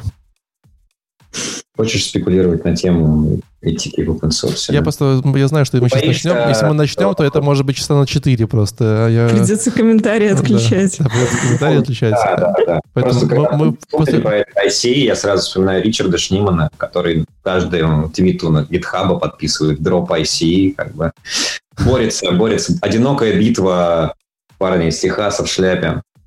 Пожелаем ему удачи. Битва Якадзун. Ну, на мой взгляд, просто э, порыв, порыв понятен, но средства э, увольтесь, ну, нет, не уволятся. Они най- найдут тех, кто будет работать. А Закроете вы там GPL2, но они найдут, найдут тех, кто перепишет просто то же самое под нужную лицензию. А Мы только экологии навредим, переделывая одно и то же сто раз вместо того, чтобы переиспользовать. Поэтому, если коротко, ну вот. А, так Да, что круг- я, круг я не смотрю эти доклады, чтобы не, Не расстраиваться. Не расстраиваться. расстраиваться, да. Правильно. Не Но надо смотрите, не быть смотрите доклады. нужно валить из руби, чтобы вот не попасть в эту мясорубку. Это- вот это важный момент этого доклада, я считаю. За руби. начнется революция, то Я тебе потом расскажу про революцию. У нас тут есть много опыта сейчас. Э, Может, поговорим про тесты, например? с протесты. Ну, давай поговорим про тесты. Так, а, доклад Дэниела Маглиова. Маглиола. Маглиола, М, п- наверное. Мы называем его, говорю правильно. мы называем его Даня Могилевский просто, чтобы... Даня Могилевский. Могилевский. Хорошо. А, Я, честно говоря, с ним даже где-то пересекался, не помню, в онлайне или офлайне, он довольно такой классный парень, опять же, то с точки зрения подачи, мне кажется, он хорошо делает. Приятно смотреть, приятно слушать, опять же. В этот раз он рассказывал про ускорение тестов. А, И когда я вижу вот доклады с таким названием, я всегда думаю, ну вот, опять у кого-то взяли доклад типа про оптимизацию тестов на Ruby, а мой тест-проф, короче, в Америке никто не хочет брать на программу конференции. Вот. А, Но оказалось, что речь-то там вообще ну, немножко о другом. Я думал, что речь про код, да, как мы оптимизируем там сами тесты, написанные на Ruby, там, для рельсов. А речь была про то, как мы оптимизируем на самом деле их прогон на CI. Конкретно он использовал кружок Circle и показывал всякие там штуки, которые он делает, чтобы тесты, короче, на CI гонялись быстрее. Вот. А, Там из интересного, ну, что, то, что я, допустим, никогда сам не делал, а, ну, но мне показалось, то, что я бы хотел попробовать, это ручное разбиение на группы. Ну, типа, у тебя есть там разные категории тестов, условно, тесты контроллеров, там, браузерные модели, еще какие-то там. Они все по скорости разные. То есть какие-то выполняются там 1 в секунду, какие-то 100, какие-то 1000. И, допустим, разделять браузерные тесты тяжелые от остальных я, в принципе, всегда делаю, да. Но дальше дробить я что-то как-то даже не думал. А вот он говорит, что если мы еще там подумаем, как их разделить и настроим по-разному параллельность, то есть, условно, тесты модели гоняются в один поток, потому что они супер быстрые, их нет смысла параллелить, а типа тесты там, запросов контроллеров гоняются там в два потока, потому что они чуть медленнее от параллелизма мы выигрываем, ну и так далее. То есть какие-то эм- эмпирические штуки, которые ты на своей кодовой базе находишь и оптимизируешь. Но что мне, наверное, больше всего вот, вот конкретно в этой части понравилось, опять же, не думал даже об этом, а, что вообще можно размеры тачек на CI брать разные. Ну, условно, я не помню, как там называется в кружке, но если там говорить термином Амазона, ты можешь взять там а, X1, X2, там X3. А, И для каких-то тестов это будет, опять же, иметь смысл. Опять же, для тех же браузерных. Просто тачку пожирнее, и все будет а, шустрее работать. И это тоже как бы классно. Даже не пожирнее, типа, там же есть всякие CPU Optimize с хорошими процессами. Да-да-да. Ну, то есть именно подобрать э, окружение, да, вот ну, условно виртуальную железку, назовем это так, которая конкретно для этой задачи будет лучше подходить. То есть э, это такие небольшие оптимизации, но для больших проектов, где там десятки тысяч тестов, например, я точно вижу, где здесь можно сократить минуты на CI, а минуты это хорошо, там, даже если там, ты с 10 там, до 7 сократишь общее время, это классно, это победа. Вот. И эта вот часть была касательно, скажем так, организации, да, того, как ты это выпускаешь. И вторая довольно долгая часть, но такая более глубокая, э, непосредственно тому, как э, CI работает с докером и как мы тут можем выиграть. Mm-hmm. Потому что, типа, вроде как на кружке есть там свои какие-то э, сборки образов, которые, естественно, быстро разворачиваются, потому что они где-то в локальном регистре, скорее всего, лежат или уже даже закэшированы на машине. И вроде все должно быть быстро, но тебе, чтобы тестировать рисунок там, современную, тебе все равно нужно там установить какие-то еще инструменты для работы с базой. Не дай бог, э, этот самый libvips, чтобы там, если ты реально хочешь в тестах э, использовать процессинг изображений зачем-то и так далее. То есть какие-то системные зависимости. И ты это делаешь каждый раз на CI, как правило, через там apt-get install, грубо говоря. И это медленно, это не кэшируется. И mm-hmm. как первая простая идея, которую там он озвучивает, это, ну, вообще-то мы можем э, собрать свой образ и использовать его как базовый, и в нем гонять. Вот я так все время это... делаю уже много да, лет. Да, да. И это классно, потому что на самом деле мы сейчас, ну, по крайней мере, мы стремимся в разработке тоже использовать докеры. Это может быть тот же самый образ и ты можешь его просто где-то хранить и скачивать на CI. И не, ну для всех проектов не соберешь, а вот типа ты же можешь делать... Конкретный проект. Нет, да, да, да, у каждого проекта свой дев-образ, назовем его так. Не, просто бейс, дальше... просто бейс образ, да. Да, но дальше там есть проблема, потому что это чужой образ из чужого регистра, а в CI ты не знаешь, на какой тачке что запустится, его, скорее всего, в локальном кэше докера нет, и это значит, что он будет почти каждый раз пулиться заново из регистра. Что делать? А, я, честно говоря, уже... Я знаю, помню. я знаю. Я, я тоже знаю, у нас статья в блоге про это есть, на самом деле, не так Переходите на GitHub CI. Uh, но это, это не решение проблемы, там получше с этим, действительно. Но решение проблемы — это новый просто builder для докера, там BuildX это называется, который позволяет, грубо говоря, кэш билда вытащить из вот докер uh, внутренностей где-то отдельно положить, и потом обратно его там сохранить и скачать. Ну, как просто мы кэшируем все, что угодно, там, CI, также кэшировать свои докеры. И вот тут уже как бы получается все очень классно. Там с кружком есть какая-то проблема. Это почему-то, по-моему, до сих пор не работает. Поэтому мы статью писали про GitHub Actions, собственно. Там, там уже работает. Вот. Но основная идея такая, да, то есть ну, и, и он как бы смотрел условно на типичный pipeline э, CI, и как бы, ага, где что можно улучшить. Я примерно таким тоже на, на некоторых проектах занимался и понимаю этот процесс, но как бы э, разные методы. Вот.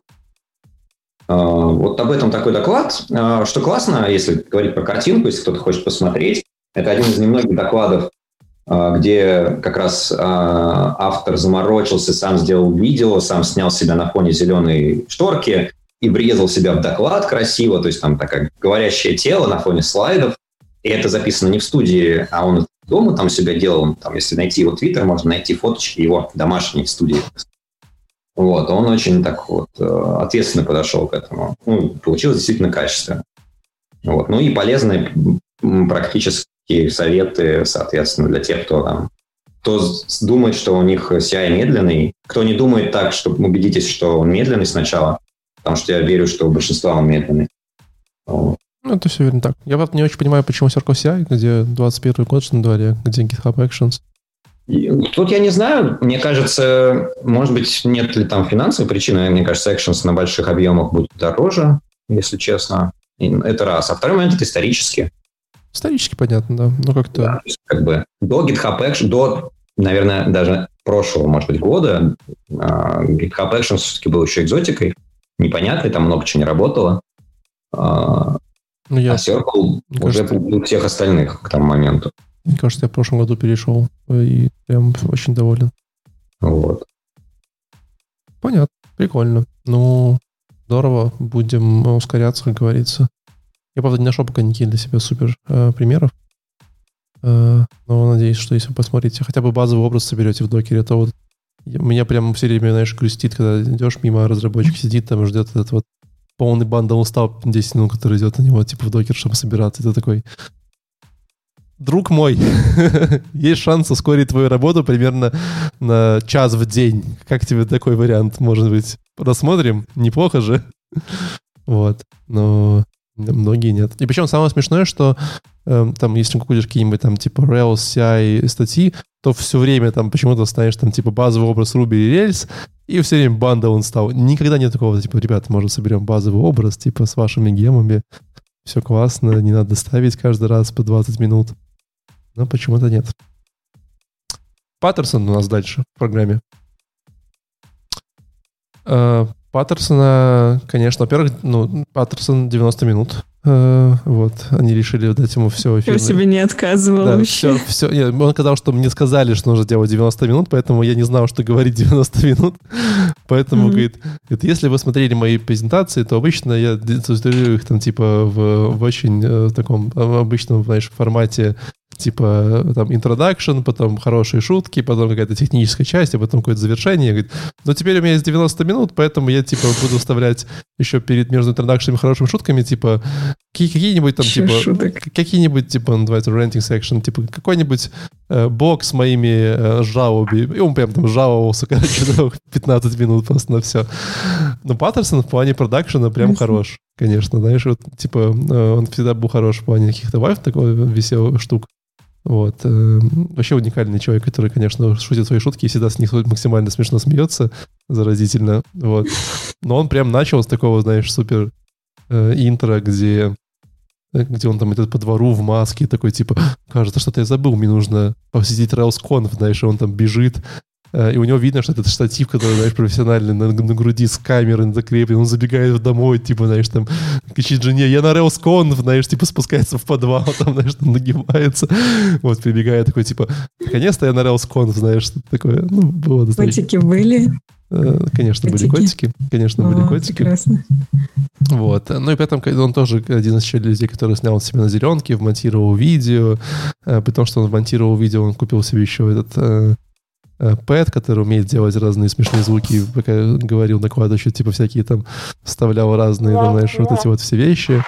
Э, при этом он, он, он причем он, он, знаешь, типа даже еще имитировал вопросы и какие-то инвенты, там, типа, знаешь, там у него поднимались руки, Э, и он говорил, вопрос с, от джентльмена в последнем ряду, знаешь, и, и там был вмонтирован другой Паттерсон, другой одежды, которая, знаешь, такой, типа, а что вы думаете насчет, там, типа, знаешь, статического анализа для этого доклада? Вот, и он такой, отличный вопрос, и на него же отвечал. В общем, прям, прям удовольствие посмотреть. Ну, то есть те полтора часа, которые вы... Ему уже пора внутри Паттерсона какой-нибудь делать да, да, шоу. Да, да, причем, причем вначале там это где-то было очень похоже, не помню, я прям думал про, э, про внутри Лапенко, прям вот mm-hmm. ровно один в один, не помню где. Вот. Вова, ты, конечно, смотрел Паттерсона, да? Можешь, конечно. Вот. А, смотрел, ну, как бы, в принципе, в своем стиле. Как, раньше просто, да, вот, я не знаю, почему ему дали 90 минут, это это сложно, потому что у него как бы там 60% э, стендап, 40% техника, но стендап на час это тяжело. Вот. Но он но справился. Он, он справился. Он, он, и он такой, задача есть, буду, буду справляться. Вот. Потом он показал какие-то свои безумные поделки, знаешь, как он там делает сыр, как он сделал э, какой-то физический девайс, который переводит каретку, знаешь, типа прям вот, знаешь, ты там печатаешь, тебе нужно там перейти новую строчку, ты прям такой, такой тынь, вот, и он прям реально переводит каретку, знаешь, до конца. И потом где-то долго юморил по поводу того, что там типа carriage return, это типа такая штука, которая Э, раньше, когда люди ездили на повозках, нужно было возвращать каретки, знаешь, и был такой райдшеринг, и, и там было, знаешь, типа new line, чтобы вернуть каретку, там, короче, такое. В общем, много вордплея. Э, первый, первые 20 минут просто можно точно посмотреть, очень интересно. Э, потом у него будет секция жалоб, вот. Секция жалоб тоже будет достаточно забавная. Вот, он говорит, типа, вот я работаю над рельсами, но все жалуются, что рельсы это такая нестабильная штука, вот, и, и типа ее очень сложно там обновлять.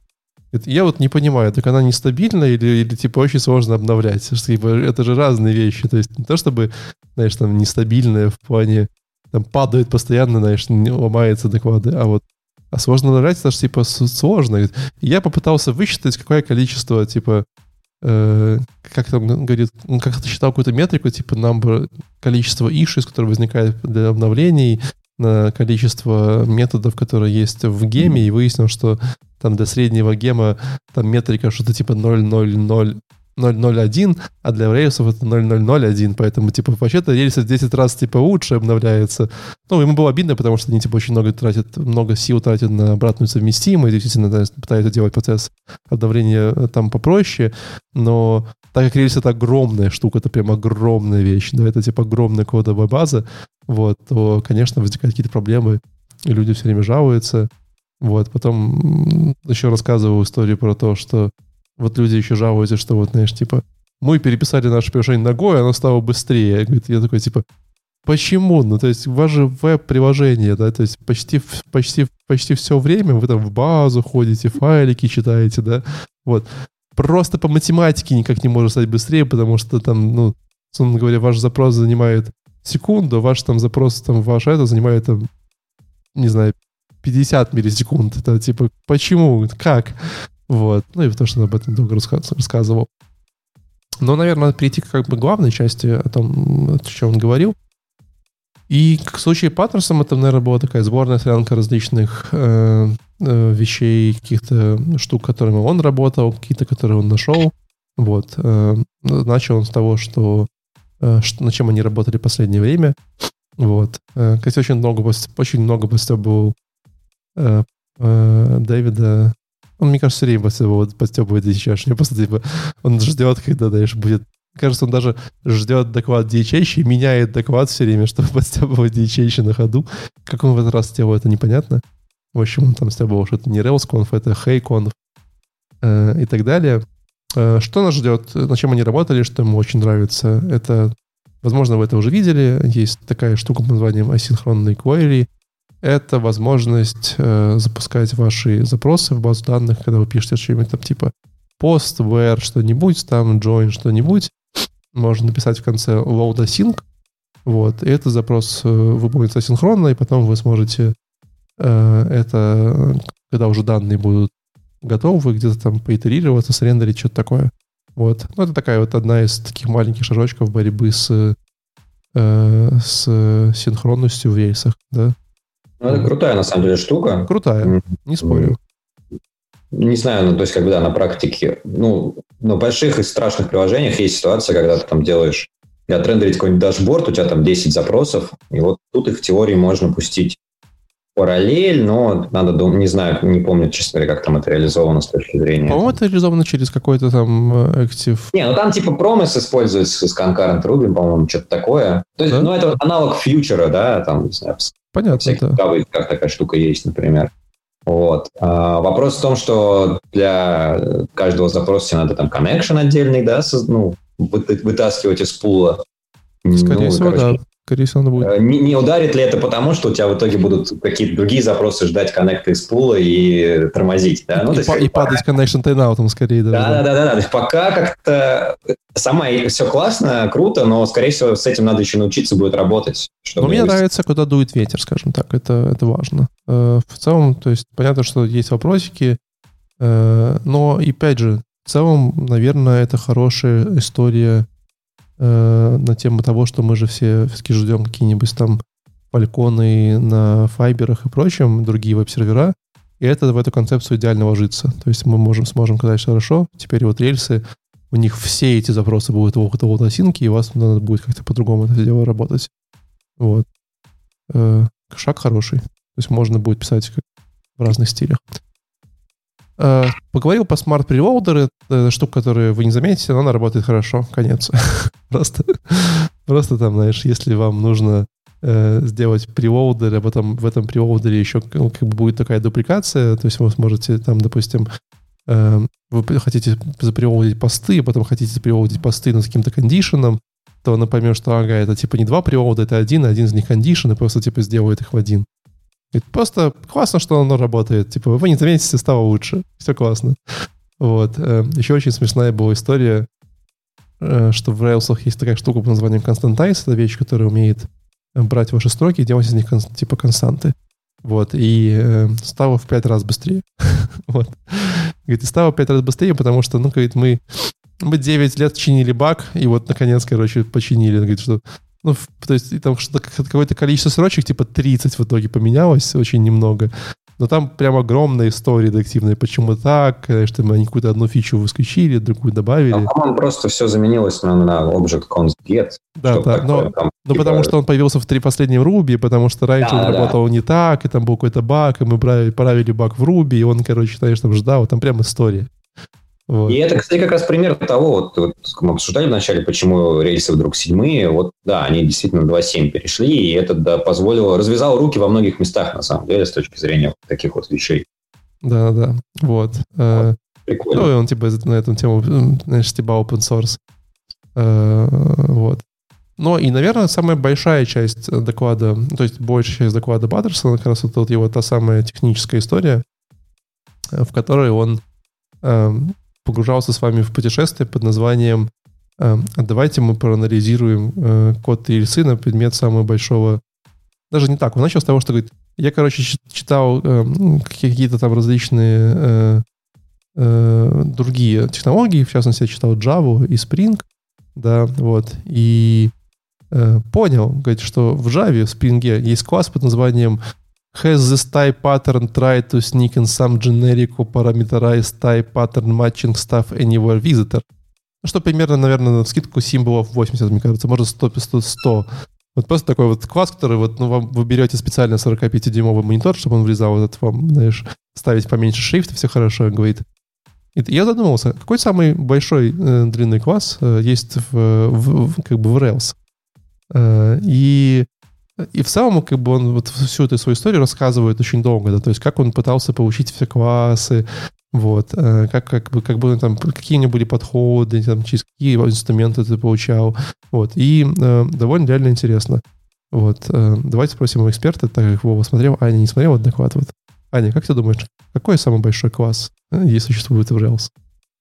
Честно, я без идей. Вот, на самом деле мы, мы, скорее всего, видели этот класс, потому что я точно его где-то встречал. Вот. Он называется has many through can't say through has one or many reflection. Вот. Э, это ошибка, которая возникает, когда ты неправильно там какие-то поставил, э, сделал запросы, поставил неправильные has, has one, has many, вот эти вот э, вещи. Это прям такая ошибка. Вот. Но Паттерсон на этом не остановился и пошел дальше. Вот. И, и начал задавать другие вопросы, типа, а где, какой максимальный метод там существует в Ruby, там, знаешь, где мы можем их найти? Вот. Потом он нашел какое-то количество, где, где какое количество, какой класс, который, в котором есть максимальное количество э, этих э, потомков, да, то есть от которого наследуется больше всего. Это тоже очень интересный вопрос. Какой? Это вообще очень неожиданно. Где, где, где, какое самое максимальное количество класс имеет больше всего потомков? Именно а, в рельсе. Именно в рельсе, да. Я даже тебе скажу цифру. 81 потомок у него есть. Хер. Ну, то есть я сразу такой, типа, и там был этот чувак, который, знаешь, типа, э, мужчина на заднем, пожалуйста, ряду, там третья рука справа, и там такой, типа, знаешь, э, может быть, Active Record Base. Вы все такие, ну, в принципе, логично, да, Active Record Base. Но нет, Active Storage Blob э, почему-то. Вот, при том, что в моем приложении, которым я изучал, я не использовал Active Storage, но, но этот класс там есть. Вот. Э, и путем таких итераций, на самом деле, достаточно прикольно. Ну, это как бы такая прям полноценная история, такой хороший сторителлинг. Тебя все время погружают куда-то глубже, задают какие-то, знаешь, новые сюжетные повороты возникают. Вот. И он обнаружил какую-то очень интересную штуку о том, что э, нашел закономерность э, между тем, что какое количество классов, э, которые есть э, больше потомков, да, оно также коррелирует с тем, что, что в этих классах очень большое количество э, класс, классовых перемен, да, класс, класс variables, вот. А потом он еще посчитал, какое количество вызовов этих классовых перемен существует, когда он вызывает обычные, там, знаешь, типа методы, и выяснил, что он какое-то нереально большое, вот, и подумал, что М, так это можно оптимизировать. И реально пошел и оптимизировал вот все эти переменные э, каким-то очень там интересными хаками. Это все тоже можно посмотреть там через такие inline-кэши и прочее, прочее. Э, и в итоге даже немножечко ускорил э, рису, я уже не помню, на сколько, это на 5%, это не очень много, да? На 4-5%, ну вот ну, просто вот за счет того, что он сделал вот просто 5% он ускорил рису, просто то, что он внимательно изучил как бы такой обычный э, обычный флоу своего реквеста и понял, что, а, ага, Вот, оказывается, там, типа, очень много переменных, очень много наследований, а если эти переменные немножко по-другому задефайнить, там, положить какой-то array, как-то их по-другому вызывать, то раз, тебе 5% производительности. Неплохо? Неплохо, все рады. Вот. Э, ну и вот на этом он, ну, как бы так часто делает, мне кажется. Он все время там, там как-то так, а потом в итоге стало чуть побыстрее. Все такие, ну класс, побыстрее. Теперь мы понимаем, почему. Но, э, конечно, доклад очень крутой. Я, я прям кайфанул и с точки зрения и шуток, и информативности. Э, и я даже, как, как правильно сказал Паттерсон, говорит, ну, я 15 лет программирую на Ruby, но вот до сих пор не знаю, как... До сих пор, да вот после вчерашнего дня не знал, как правильно имплементированы классовые переменные в классах. Не то, чтобы мне хотелось знать, говорит, типа, вообще, в принципе, не используйте их, пожалуйста, никогда. Вот, ну, вообще никогда не используйте. Нет, ну, бывают случаи, нет, никогда не используйте просто. Но я вам расскажу, это такой, блин, я тоже реально не знаю, как они, как, ну, не то, чтобы в жизни их использовал, может быть, четыре раза, пять, там, студентам рассказывал на курсах, что такие есть, и вот пять раз в жизни использовал. А, что-то новенькое узнал. Всегда приятно. Вот. В общем, Паттерсон, как всегда, хорош. Может, кого-то, может, Вова что-то добавить? Паттерсона. Да нет, в принципе, мне кажется. Ну, я, я могу только сказать, что у меня, в принципе, каждый раз после докладов Паттерсона такое ощущение. У него вот выработалось э, некоторое, некоторый план докладов, которым он следует уже, ну, сколько я его смотрю, там, 4, наверное, да, года. Как я, я думаю, уже сказал, да, 10? это Uh, не, я не пересматриваю старое, честно говоря. А 4, вот. а 4 года пересматриваешь все время? Не, ну я там, ты знаешь, половину живьем видел, к счастью, были времена. А, первый раз, кстати, ну ладно, не в Минске, в Вильнюсе. ладно, ну почти, если когда вот эта футболка была. Так вот, а, у него вот этот, ну, понятно, юморная часть, там котики, сейчас сыры появились еще, да. А, потом идет образовательная как бы часть, я бы так сказал. Вот в этом докладе это было, где он показывал прям пример кода, а как посчитать э, вот этот самый длинный класс, там самый длинный метод. И там как прям куски кода, они довольно простые, понятные. Там. Причем замечу, что и немножко не, не, не, не матчится Ruby с Tailguide, я сразу заметил там несколько вещей. Ну, знаешь, типа там многострочные чиз без дуэнда через эти, через... Ну, Seattle Style все-таки. Да, Seattle Style. Верен корням.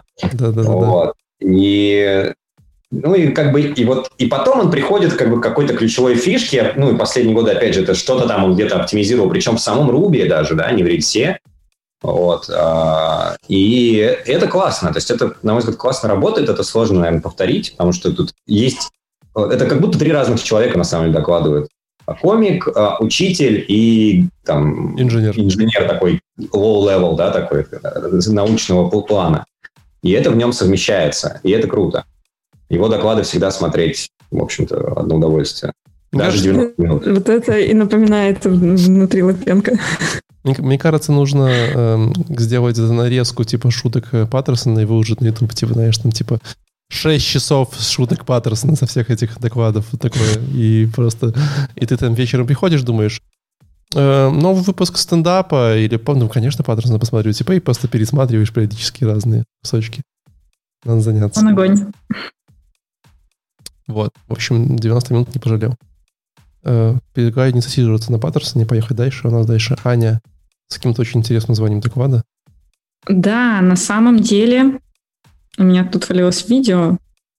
Извините, не знаю почему, но пока что предлагаю так на ты это... тоже выглядишь, в принципе, неплохо. Ну, хорошо. У меня, я смотрела доклад What Watch Workshop Teach Us About Code Review. А, когда я его выбирала, я вспоминала про наш Пушкин контест, который был в Рубероиде. Я подумала, наверняка это был какой-то челлендж, который они там делали с программистами и чему-то там в конце концов научились. И, к моему удивлению, нет. Оказывается, что Эндрей Ек, который... Эк, Эк, наверное, правильно.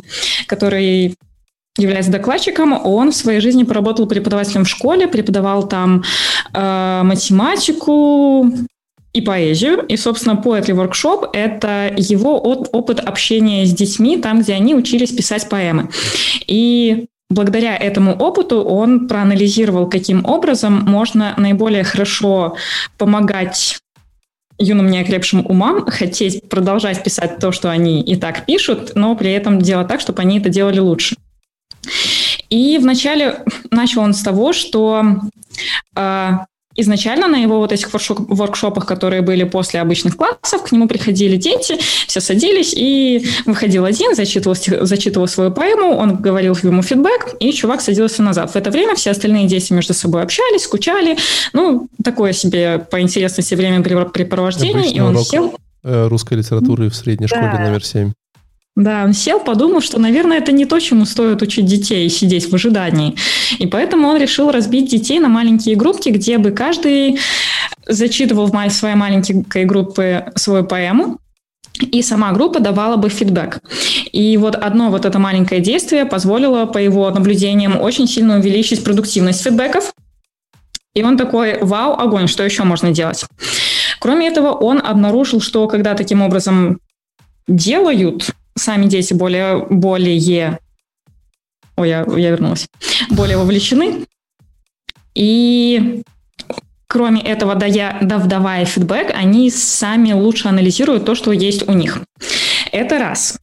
После этого он подумал о том, что сейчас, когда он, ну, в тот момент, когда он разделил всех, когда он дает какие-то, они дают какие-то фидбэки, они чаще всего дают какие-то общие э, комментарии про стиль написания и так далее, но при этом они не интересуются тем, что передана ли правильно мысль, которую хотел передать автор. И поэтому он подумал, наверное, поэтому в самом начале нужно, чтобы человек рассказал свою поэму, и ему сказали, о чем была эта поэма.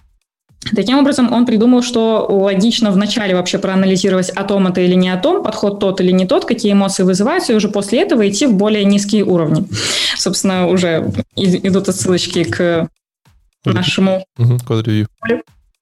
Да, и когда он потом начал работать с разработчиком, э, все начиналось ровненько, как в школе, потому что он пришел в какую-то компанию, где он был одним из двух разработчиков, второй был сеньор, он был такой не, не совсем сеньор, и вот тот второй, он все время ревьюил его pull реквесты и он это делал раз где-то в три недельки. Спустя три недельки он приходил такой, смотрел на свои отревьюенные pull реквесты и такой, что я вообще писал, подождите. Тогда он понял, что, в принципе, писание кода очень похоже на написание поэм, потому что они должны быть читаемы, они должны быть понятны, и они должны вызывать что-то приятное и красивое.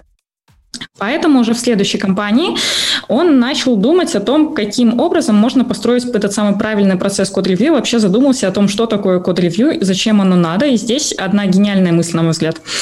А, ну, Идея код-ревью в том, чтобы поднять общий уровень всех людей, которые есть в компании, в том, чтобы довести, ну, в команде, довести вас всех до одной какой-то логической модели идеального кода, и чтобы вы все в ней писали, и поэтому вне зависимости от того, кто пишет этот код, вы все равно следуете этой модели, потому что она у вас одна на компанию.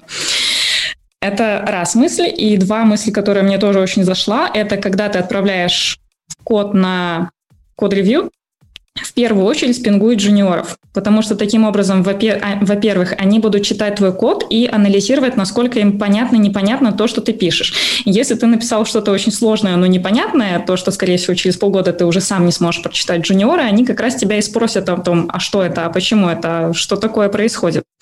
И кроме этого, Таким образом, э, джуниоры будут лучше расти, потому что они привыкнут смотреть вот этот красивый код, они будут сами писать красивый код. И таким образом ты и себя воспитываешь, и джуниоров воспитываешь. Вот, это, еще из того, что... Тест канарейка в шахте, только тест с джуниором. Ну да, и, и офигенная идея же. Закидываешь джуниору, если, если не умер, значит код еще более-менее ок. Да. Будет если находишь его в, этот, в конвульсиях из пены в рта, думаешь, надо, наверное, переписать попроще. Наверное. Ну и таким образом у него там основные идеи в том, что э, маленькие изменения пингую вообще всех подряд, особенно джуниоров. Очень классная идея – это ad hoc код ревью. Это когда ты сидишь, работаешь над, над чем-то, и подходишь к какому-нибудь чуваку, говоришь, слушай, пойдем, ты мне поможешь, я тут над чем-то работаю, вы просто вместе обсуждаете, и поэтому, опять же, вы наблюдаете за тем, что происходит в коде и так далее. И еще одно интересный пункт, который он указал, это оставлять меньше комментариев, Наверное, это именно из-за его учительского прошлого. Он, насколько я поняла, у них в команде было такое, что если там код на 10 строчек, к каждой строчке оставляют множество комментариев. И он говорил, что вот поэтому ему было неудобно, возникают неудобные случаи, когда слишком много комментариев, и ты просто путаешься э, с тем, что из этого важно, и что из этого просто на поболтать. Р- вот это. И в конце концов, еще одна полезная штука от него. Просматривай свои код-ревью, как будто бы ты их пишешь себе. Ну, как будто бы, да, как если бы ты получил код-ревью, тот, который ты написал кому-то. И таким образом ты станешь слушателем своей поэмы. И подумай, насколько оно полезно. Нормально. Нас, поки... Нас тем временем покинула Арина очень быстро, конечно, если вы будете по ней скучать, то можете начинать уже. Это такой небольшой анонсмент. Но э, мне кажется, приятно получить подтверждение, что написание кода не к э, написанию ПМ. Да, ну, в принципе, это отличная идея, что когда ты пишешь код, ты рассказываешь какую-то историю, ну, чистый код, он же одно из принципов. Код должен быть читаемый. Ну, конечно, парень писал на Ruby, к сожалению, он не писал на React, нажал на этой всей истории. Вот там, конечно, там уже не поэма, там уже... Ну да. Э, что это? Пас, пасмортом получается. Хорошо. Мне понравилась э, мысль, что не должно быть много комментариев. Э, я бы, наверное, тут уже ожидал услышать какую-то еще идею, что типа не надо оставлять комментарии просто для того, чтобы оставить комментарии. Если у вас особо нет, условно, претензий, кода или вопросов, но, типа, ты же делаешь ревью, надо же, что, надо же что-то спросить, не знаю, такое бывает, мне кажется. Проверка, Взять... проверка пришла, ничего не нашла, да? Да, да, да, как так. Вот. И ну, я сталкивался с ситуацией, когда люди пишут комментарии, которые вот выглядит как раз именно так. Я тут что-то увидел, оно вообще не, не имеет отношения к тому, что человек делал. Я даже не читал, что там в описании pull реквеста.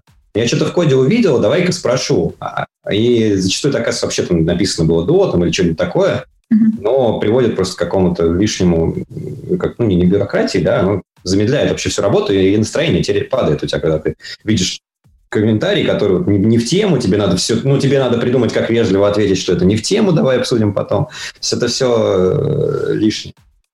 Просто нажал approve и погнали дальше. Да. Если, если ты не видишь чего-то супер плохого, понятно, везде как бы свои должны быть, ну, эти вот доверительные интервалы, назовем это так, да, там немножко терминов из статистики, но подходят по, по названию, что в каких-то проектах э, просто вообще нет большой лажи, погнали дальше, в каких-то надо чуть скрупулезнее, это вырабатывается, наверное, компании. Но сама мысль, что комментариев не должно быть много, это классно. Возможно, даже ну, бывает, что там комментируют, типа, каждый там, не знаю, пробел, строчку, ну, если там вдруг есть нету автоформатирования в языке или там оно не используется. Бывают люди, которые могут и такое покомментировать. И вроде бы GitHub придумал, как частично решить эту проблему, что ты можешь сделать suggestion, и человек приходит просто и там batch commit suggestions и не смотрит даже у них, допустим но это добавляет э, лишние итерации, на самом деле, к этим ревью. Вот. Согласен. Да. Вообще ревью, мне кажется, сложная тема. Э, тут еще... Странно, что нет ревью конф. Ну, есть там Team Lead Conf, mm-hmm. немножко не то. Вот код ревью конф. Нет, не было такого у вас еще в обзорах? Не слышали, не навлекались? Это когда, типа, все просто сидят зал, короче, и все открывают разные pull реквесты и, и вместе ревьюют. Да-да-да. Знаешь, нет, вызываются там, не знаю, два или три человека, они э, независимо друг от друга ревьюют, а потом сравнивают, как каждый из них э, сделал ревью, и там какой-нибудь умный человек приходит и рассказывает, почему вот кто молодец, а кто не очень. Вообще, так идея, неплохая идея для воркшопа, на самом деле. Вот, но есть много докладов про код-ревью, и э, мне кажется, один из самых полезных э, советов, которые я за прошлое время услышал, это что не обязательно ограничивать себя код-ревью вот этими, знаешь, всеми сообщениями, длинными обсуждениями.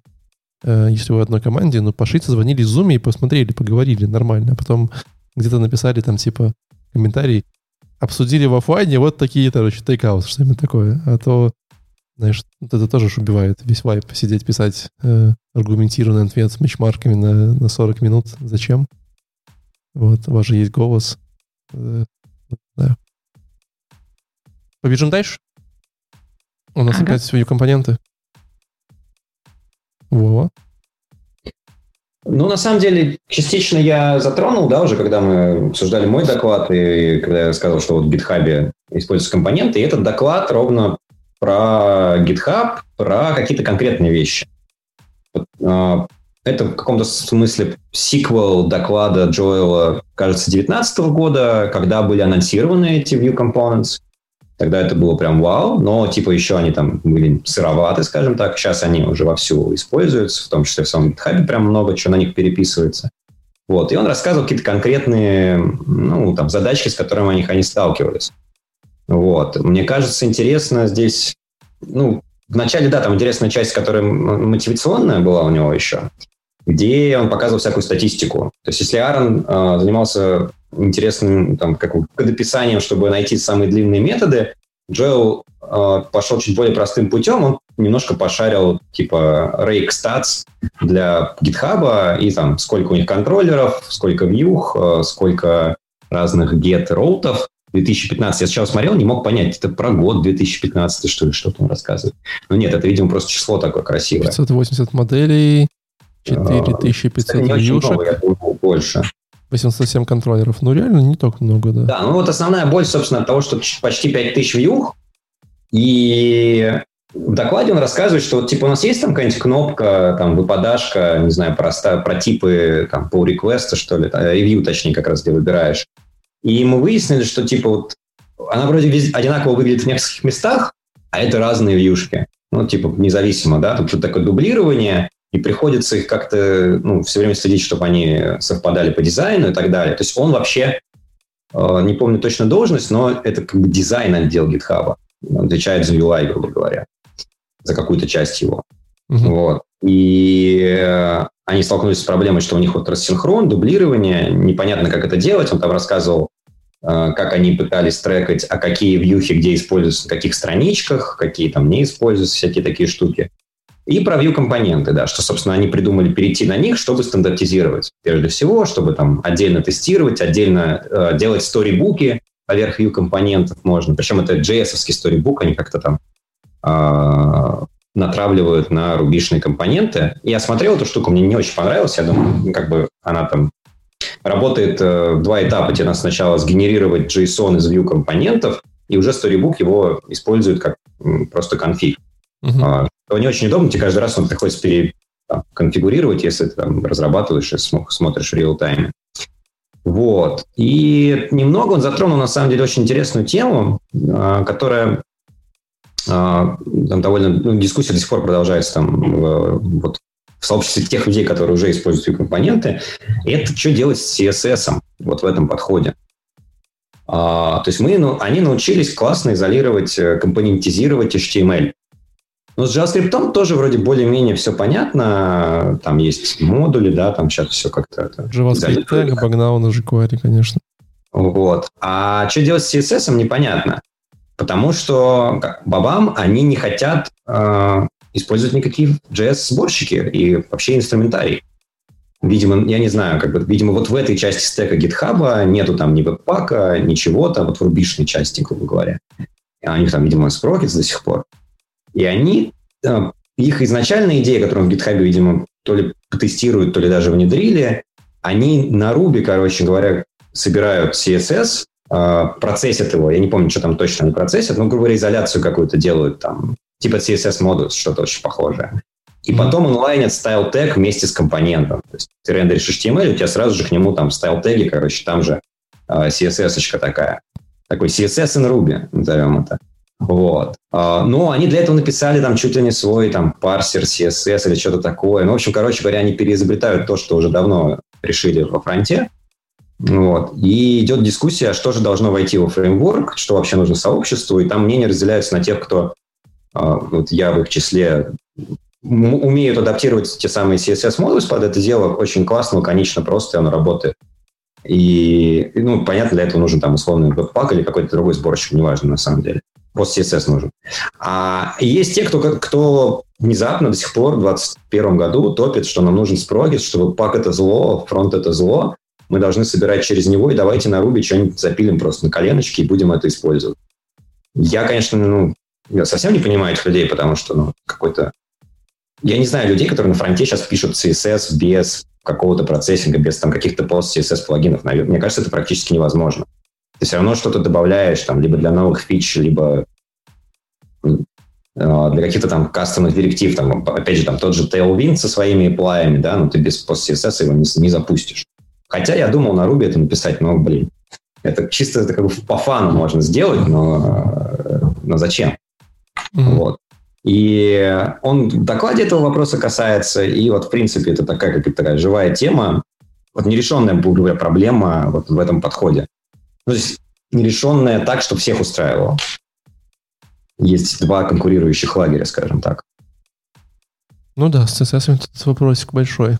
Хотя мне для, для JS не очень понятно, что делать. То есть понятно, что есть какой-то такой, э, который ходит на сервер, все перерендеривает, но есть же какой-то, который не так. Ну, я То не есть, знаю, говоря, между- говоря, что там сейчас, конкретно сейчас в тренде, JS такая Алло, алло, вы пропали. Что случилось? Давай мы с тобой обсудим за CSS. Будет интересно. Что, Ты что? когда писал последний раз CSS? Э, позавчера, вчера. А как ты его собираешь? В- Куда ты его засовываешь? Как и все веб-паком, конечно. А как ты гарантируешь изолированность стилей? Руками. Ну, типа там условный BAM.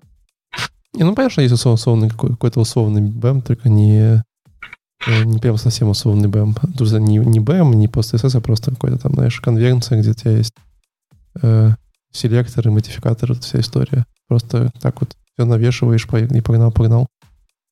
Вот. Ну, наверное, BAM как бы все давно использовали. Это просто старый проект, поэтому там как-то так повелось. Не, ну работает вполне очень ок. Просто возникает, как обычно, э, может быть, изли- излишество этого CSS в большом количестве. И там, конечно, получается, на каждый на каждой компоненте нужны свои стили, и там, типа, в итоге его становится много, и, и он где-то там еще, знаешь... У него становятся длинные имена, и потом ты пишешь, короче, CSS-парсер и анализируешь кодовую Да, базу. да, вот это, это- это- это- у меня- CSS2. я вчера ровно такую задачку сделал, типа, надо еще сейчас написать CSS-парсер, потому что явно какие-то компоненты уже поудаляли, а CSS забыли удалить, где-то он тут еще болтается, и есть такое ощущение, что это половина моего уже не используем, а он просто есть, знаешь, в проекте. В каких-то там папках живет. Я думаю, что такое. Ну, это, кстати, да, э, то, что один из аргументов в пользу вот этих условных там CSS, NGS и подобных инструментов, что ты как бы загрузится только то, что ты реально используешь. Ну, по крайней мере, только то, что ты положил в JS, да, какие компоненты есть, есть JS, для них CSS и будет в результирующем бандле, а остальные просто не попадут. Да, это, Типа конечно. автоматически это решается. Вот. Ну. Если у нас нет вот этого этапа, то непонятно, короче, как это делать. Согласен, согласен. В общем, ждем решения CSS-проблемы. Я, я бы, конечно, тоже бы за веб-пак, за всю эту историю, зачем нам переизобретать велосипед. Вот. Но, кажется, GitHub — это та компания, которая может себе позволить там и, и велосипед изобрести. Вот вопрос только, насколько это все будет э, юзабельно и развиваться дальше. С другой стороны, это же Microsoft, денег у них много. Почему бы нет? Можно и CSS такой себе позволить. Ну, в общем, да. Почему бы нет? Почему бы нет, правда? CSS на Ruby будет. Просто будет целый отдел, типа, CSS на Ruby, типа, 15 человек. Ну, глядишь, вакансии для рубистов новые откроются. Или для CSS-еров, для верст- верстальщиков. Для рубистов с опытом написания CSS. О, это про меня. Может быть, О. наконец, наконец GitHub попаду. Хорошо, поедем дальше. Меня дальше, у меня дальше разговорный доклад э, про Junior Devs as a solution to many of your problems. Вот. Не знаю, почему я выбрал. Мне кажется, может, я устал смотреть доклады полтора часа и решил, что надо что-нибудь такое маленькое, легенькое. Так, знаешь, ну, так вот, с макарошечками, знаешь, типа с салатиком посмотрел, вот, э, Кока-Колы запил, побежал.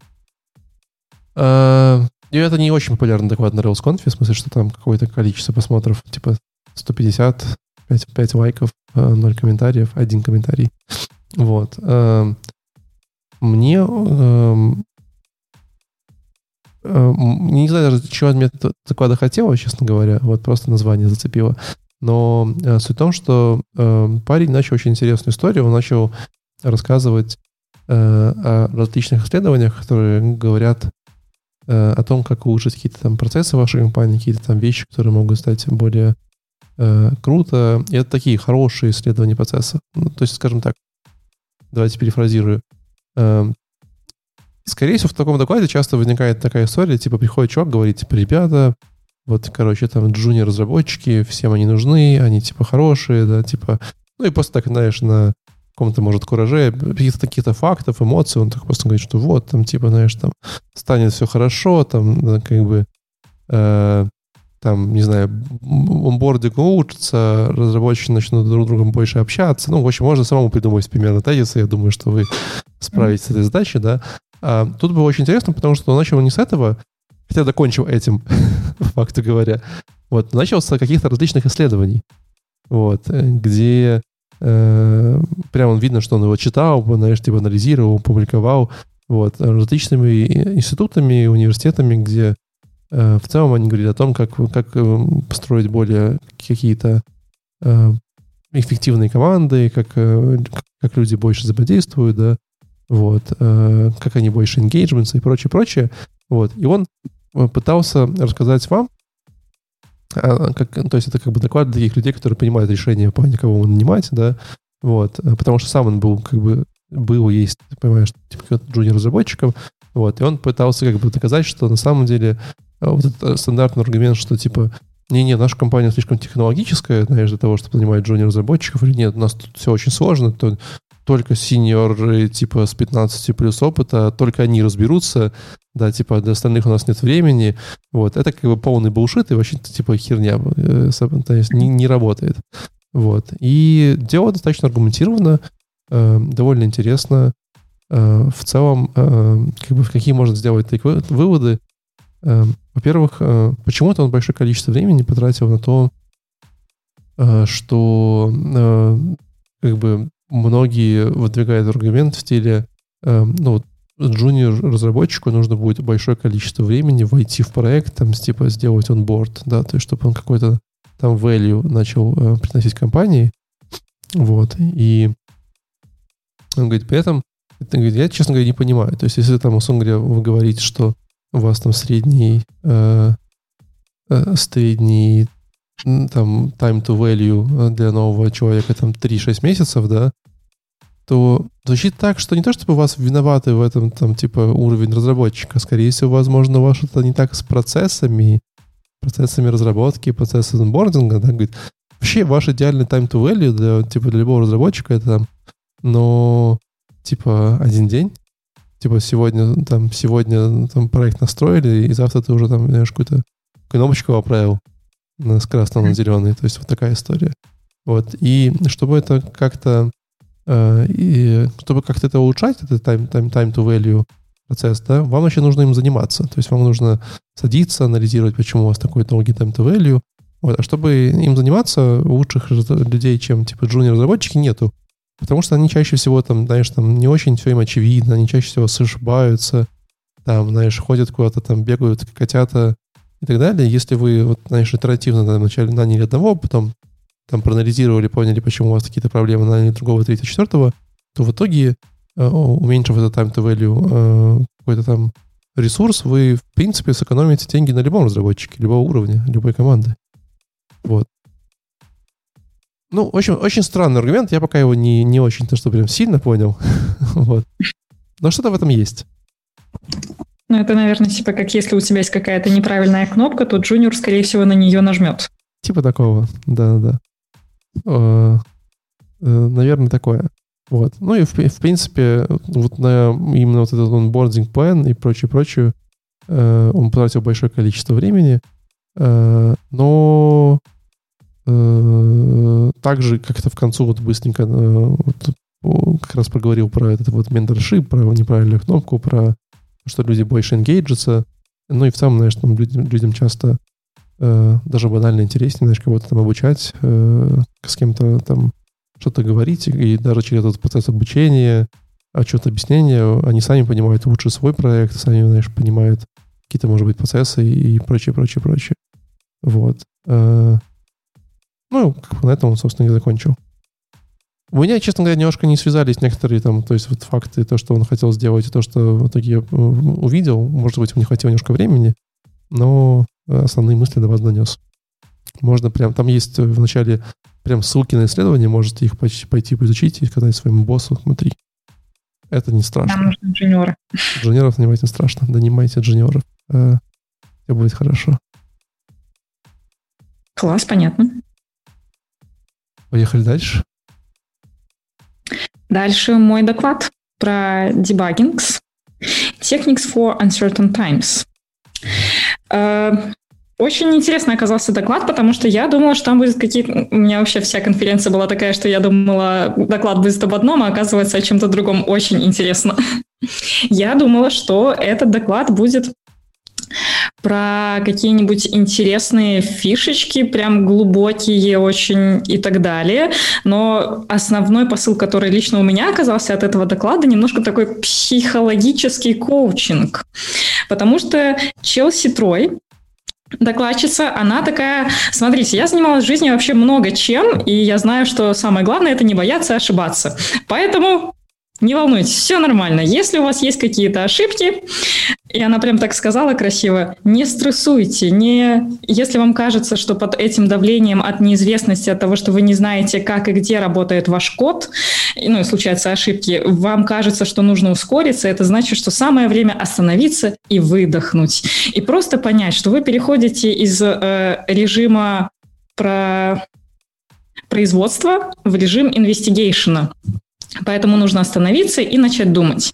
Ну, на самом деле, сами вещи она говорила вполне себе обычные. То есть обычно, если вы не знаете, где баг, то вы ищете самое очевидное место, где, скорее всего, баг, чините это место, если не получилось, следующее место и так далее, пока вы не становитесь ранаутов идей. И тогда вы вам нужно перейти от попыток починить сам баг к попыткам найти то самое место, где происходит баг. В этом случае вам можно попробовать составить список, очень интересная идея, э, ожиданий и проверок, то есть у вас есть предположение о том, что что-то работает вот так вот. Вы делаете, исходя из этого, следующее предположение. Это значит, что вот это работает так, вот так, вот так. Исходя из этого, чтобы проверить первое, мы делаем вот такие вот проверки, чтобы сделать второе, мы делаем вот такие проверки, чтобы проверить третье, мы делаем вот такие проверки.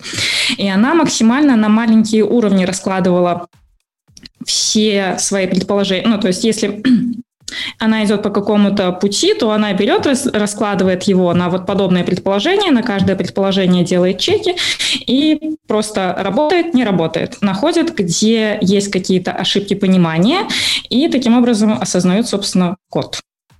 Она там говорила очень много мотивационных фраз, очень советую. То есть, типа, как я, я самый главный мастер в своей жизни по выбиванию себя из колеи, поэтому не волнуйтесь, все будет хорошо. Очень понравилось. Будто сходила на сеанс терапии немножечко, только так бесплатно. И было. Бесплатно на ютубе. Да, да. Ну, приятно же, когда денег не берут, и все хорошо. Да. Ну, а по, собственно, самим дебагингу все очень просто. Автоматические тесты, мануальные тесты, бракпоинты, принты, логирование и изменяйте маленькие вещи. Ну ладно. Вова, предлагаю твоим, может быть, сегодня не завершать, это уже скоро еще и после шоу наш поговорить, дела обсудить. Давай, давай, ты предлагаешь доклад до мира. Дизайн. Можешь выбрать любой, какой тебе нравится из трех, которые Давай, у тебя осталось. что я еще смотрел. Ну, про Hotwire мы уже поговорили. Так. А, про, про Рамона с веселой фамилией. А, Хуй добро. Хуедобро.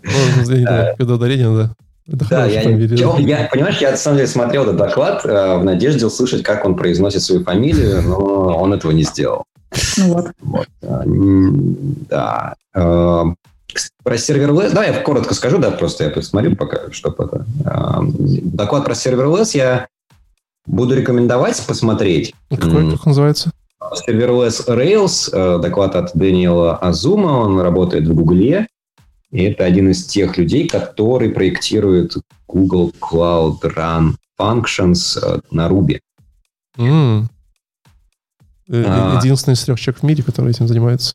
Да, доклад очень такой, ну, с кликбейт, так сказать, тайтлом, да, то есть Serverless Rails, я думаю, что-то как бы странно, как это они это запихнули. Прям а доклад, а доклад о том, что, собственно, Rails э, настолько привязан к тому, что это все должно там работать вот на сервере, на железке, полноценный стек, что, короче, запихнуть его в сервер пока типа нельзя, но вот нам надо сделать это, вот это и вот это. Он классный в контексте вот, понимания того, а почему Rails такой вот большой и на самом деле не очень поворотливый. Вот, что это как бы историческая причина, привязка к стеку, привязка к веб-серверу, вот к этому всему. И что типа он совмещает в себе слишком много ответственности, короче, в рельсе. А вот типа серверлесс, там типа функции есть только. И это лишь там вершина айсберга, если смотреть на рельс. Вот ты за свою э, историю видел проекте, который вот реально серверлесс, там серьезно и много всего. Мне кажется, я видел один. У меня показывали какой-то там enterprise проект, вот где там они на... Ну, там, правда, JavaScript, да, на Ruby не видел, на JavaScript у нас э, ну, как, есть ребята работают. Я сам не лез туда, они там что-то делают, там ну, это, это не Don, а прям вот Core, у них все на сервелесе. А, был проект, где это прям типа Core. Угу. Ну, то есть это как бы не какой-то там сервис, да, например, отдельный. То есть есть проект, где это, по-моему, какой-то типа условно прокси-сервис, ну, что-то такое. Это понятно. Сайткар, Мелочь ерунда, да. Да, а есть, был проект точно, где это был как бы основной, да, там не было никакого сервера, там был сервер-лес, не помню чей, правда, лямбда или гугловский. И что, сколько я платят за сервера? Я без понятия, вот тут ничего не могу сказать, я не лез в это. Я, как бы... Интересно, но как полноценная замена я не вижу пока все-таки, тем более там с контейнерами вроде как жизнь наладила. А как э, штука для каких-то вот локальных задач, локальных, там, не знаю, запатчить что-то, там, заплатку где-то поставить, где там что-то плохо работает. А, это классно, да, это интересно. Нужно ли тащить туда рельсы? Ну, мне кажется, что нет, но если у кого-то есть реальные причины для этого, было бы интересно, конечно, увидеть. Звучит как вот. проект на выходные, типа, давайте просто попробуем это сделать. Э, ну, я просто, да, ну там же серверлесс, там все должно быстро запускаться, мало памяти там тратится, да, все быстро отрабатывать, а рельса, как бы все мы знаем, что время загрузки приложения на рельсе, оно, вообще говоря, пугающе большое. Для да ладно, всего лишь пару секунд, что там. Ну, это у тебя, наверное, пустое приложение, пару секунд. Зачем тебе какое-то другое? Просто, просто Просто ретурн там типа... Там, там высказаны хорошие мысли, и, так, если откровенно говоря, я там чуть-чуть э, а, вдохновился ими для вот как раз ближайшего доклада там в Питере, который какой-то такой философский, да, ну вот, и там я как раз тоже буду рекомендовать посмотреть вот Даниэла Азуму, то есть э, именно с точки зрения погружения в причинно-следственной связи, почему рельсы такие, и как нам, может быть, можно это исправить. Ну, если кто-то вообще-то хочет делать. Вот. Окей. Все? Что-то еще у тебя из интересного есть? Ну, э, доклад моего знакомого Дамира из Netflix. Из Netflix. В Netflix Ruby, кто не знал. Довольно много, кстати. И не рельсы при этом. Вот. А, у него не очень длинный доклад сам по себе. А, и он о том, что не надо заранее в API добавлять что-то, что у вас явно пока не используется, преждевременной, по сути, оптимизации. Там очень классный комментарий на YouTube к этому докладу, типа 22 минуты, э, для того, чтобы объяснить что-то, да, типа, да. может быть, выражено одной фразой, там, don't future-proof, solve for the user story. То есть не пытайся придумать что-то, что там не использует в текущей user story.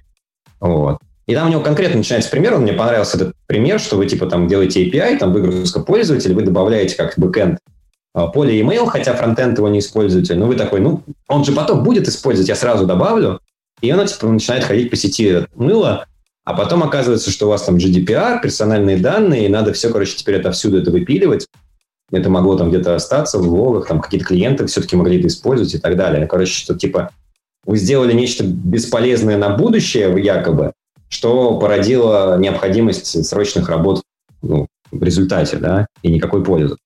И вот там еще несколько подобных примеров. В общем-то, 20 э, минут э, об этом. А что, а что разработчики, использующие GraphQL, думают наверное, насчет этого подхода?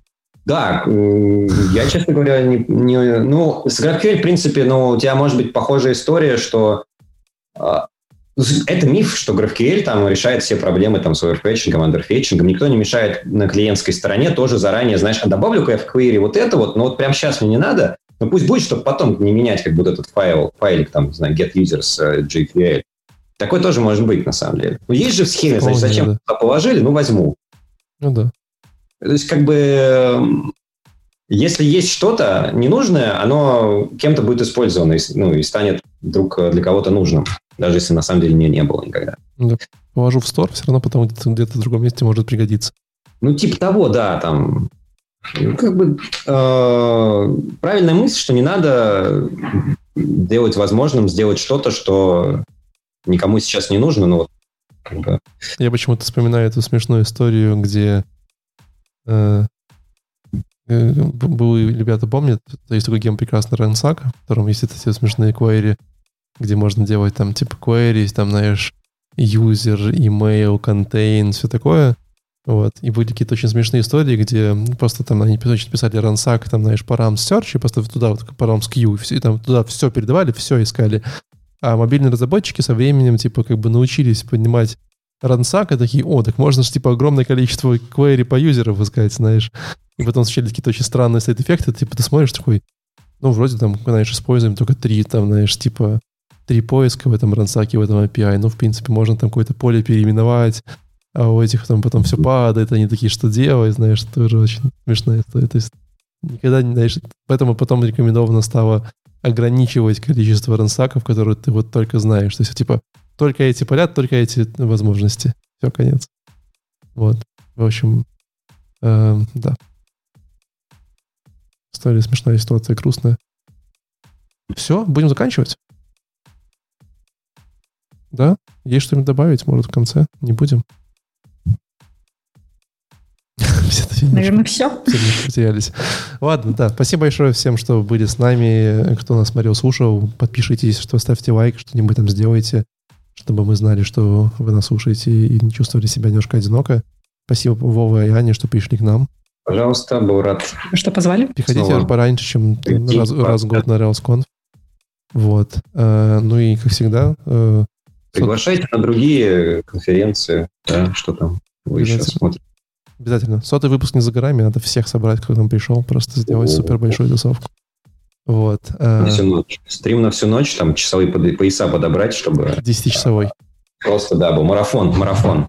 Да. А, на этом, а на, этом, хорошая идея. на этом все. Не курите сигареты, занимайтесь спортом, любите маму и всем пока. Пока-пока. Пока-пока.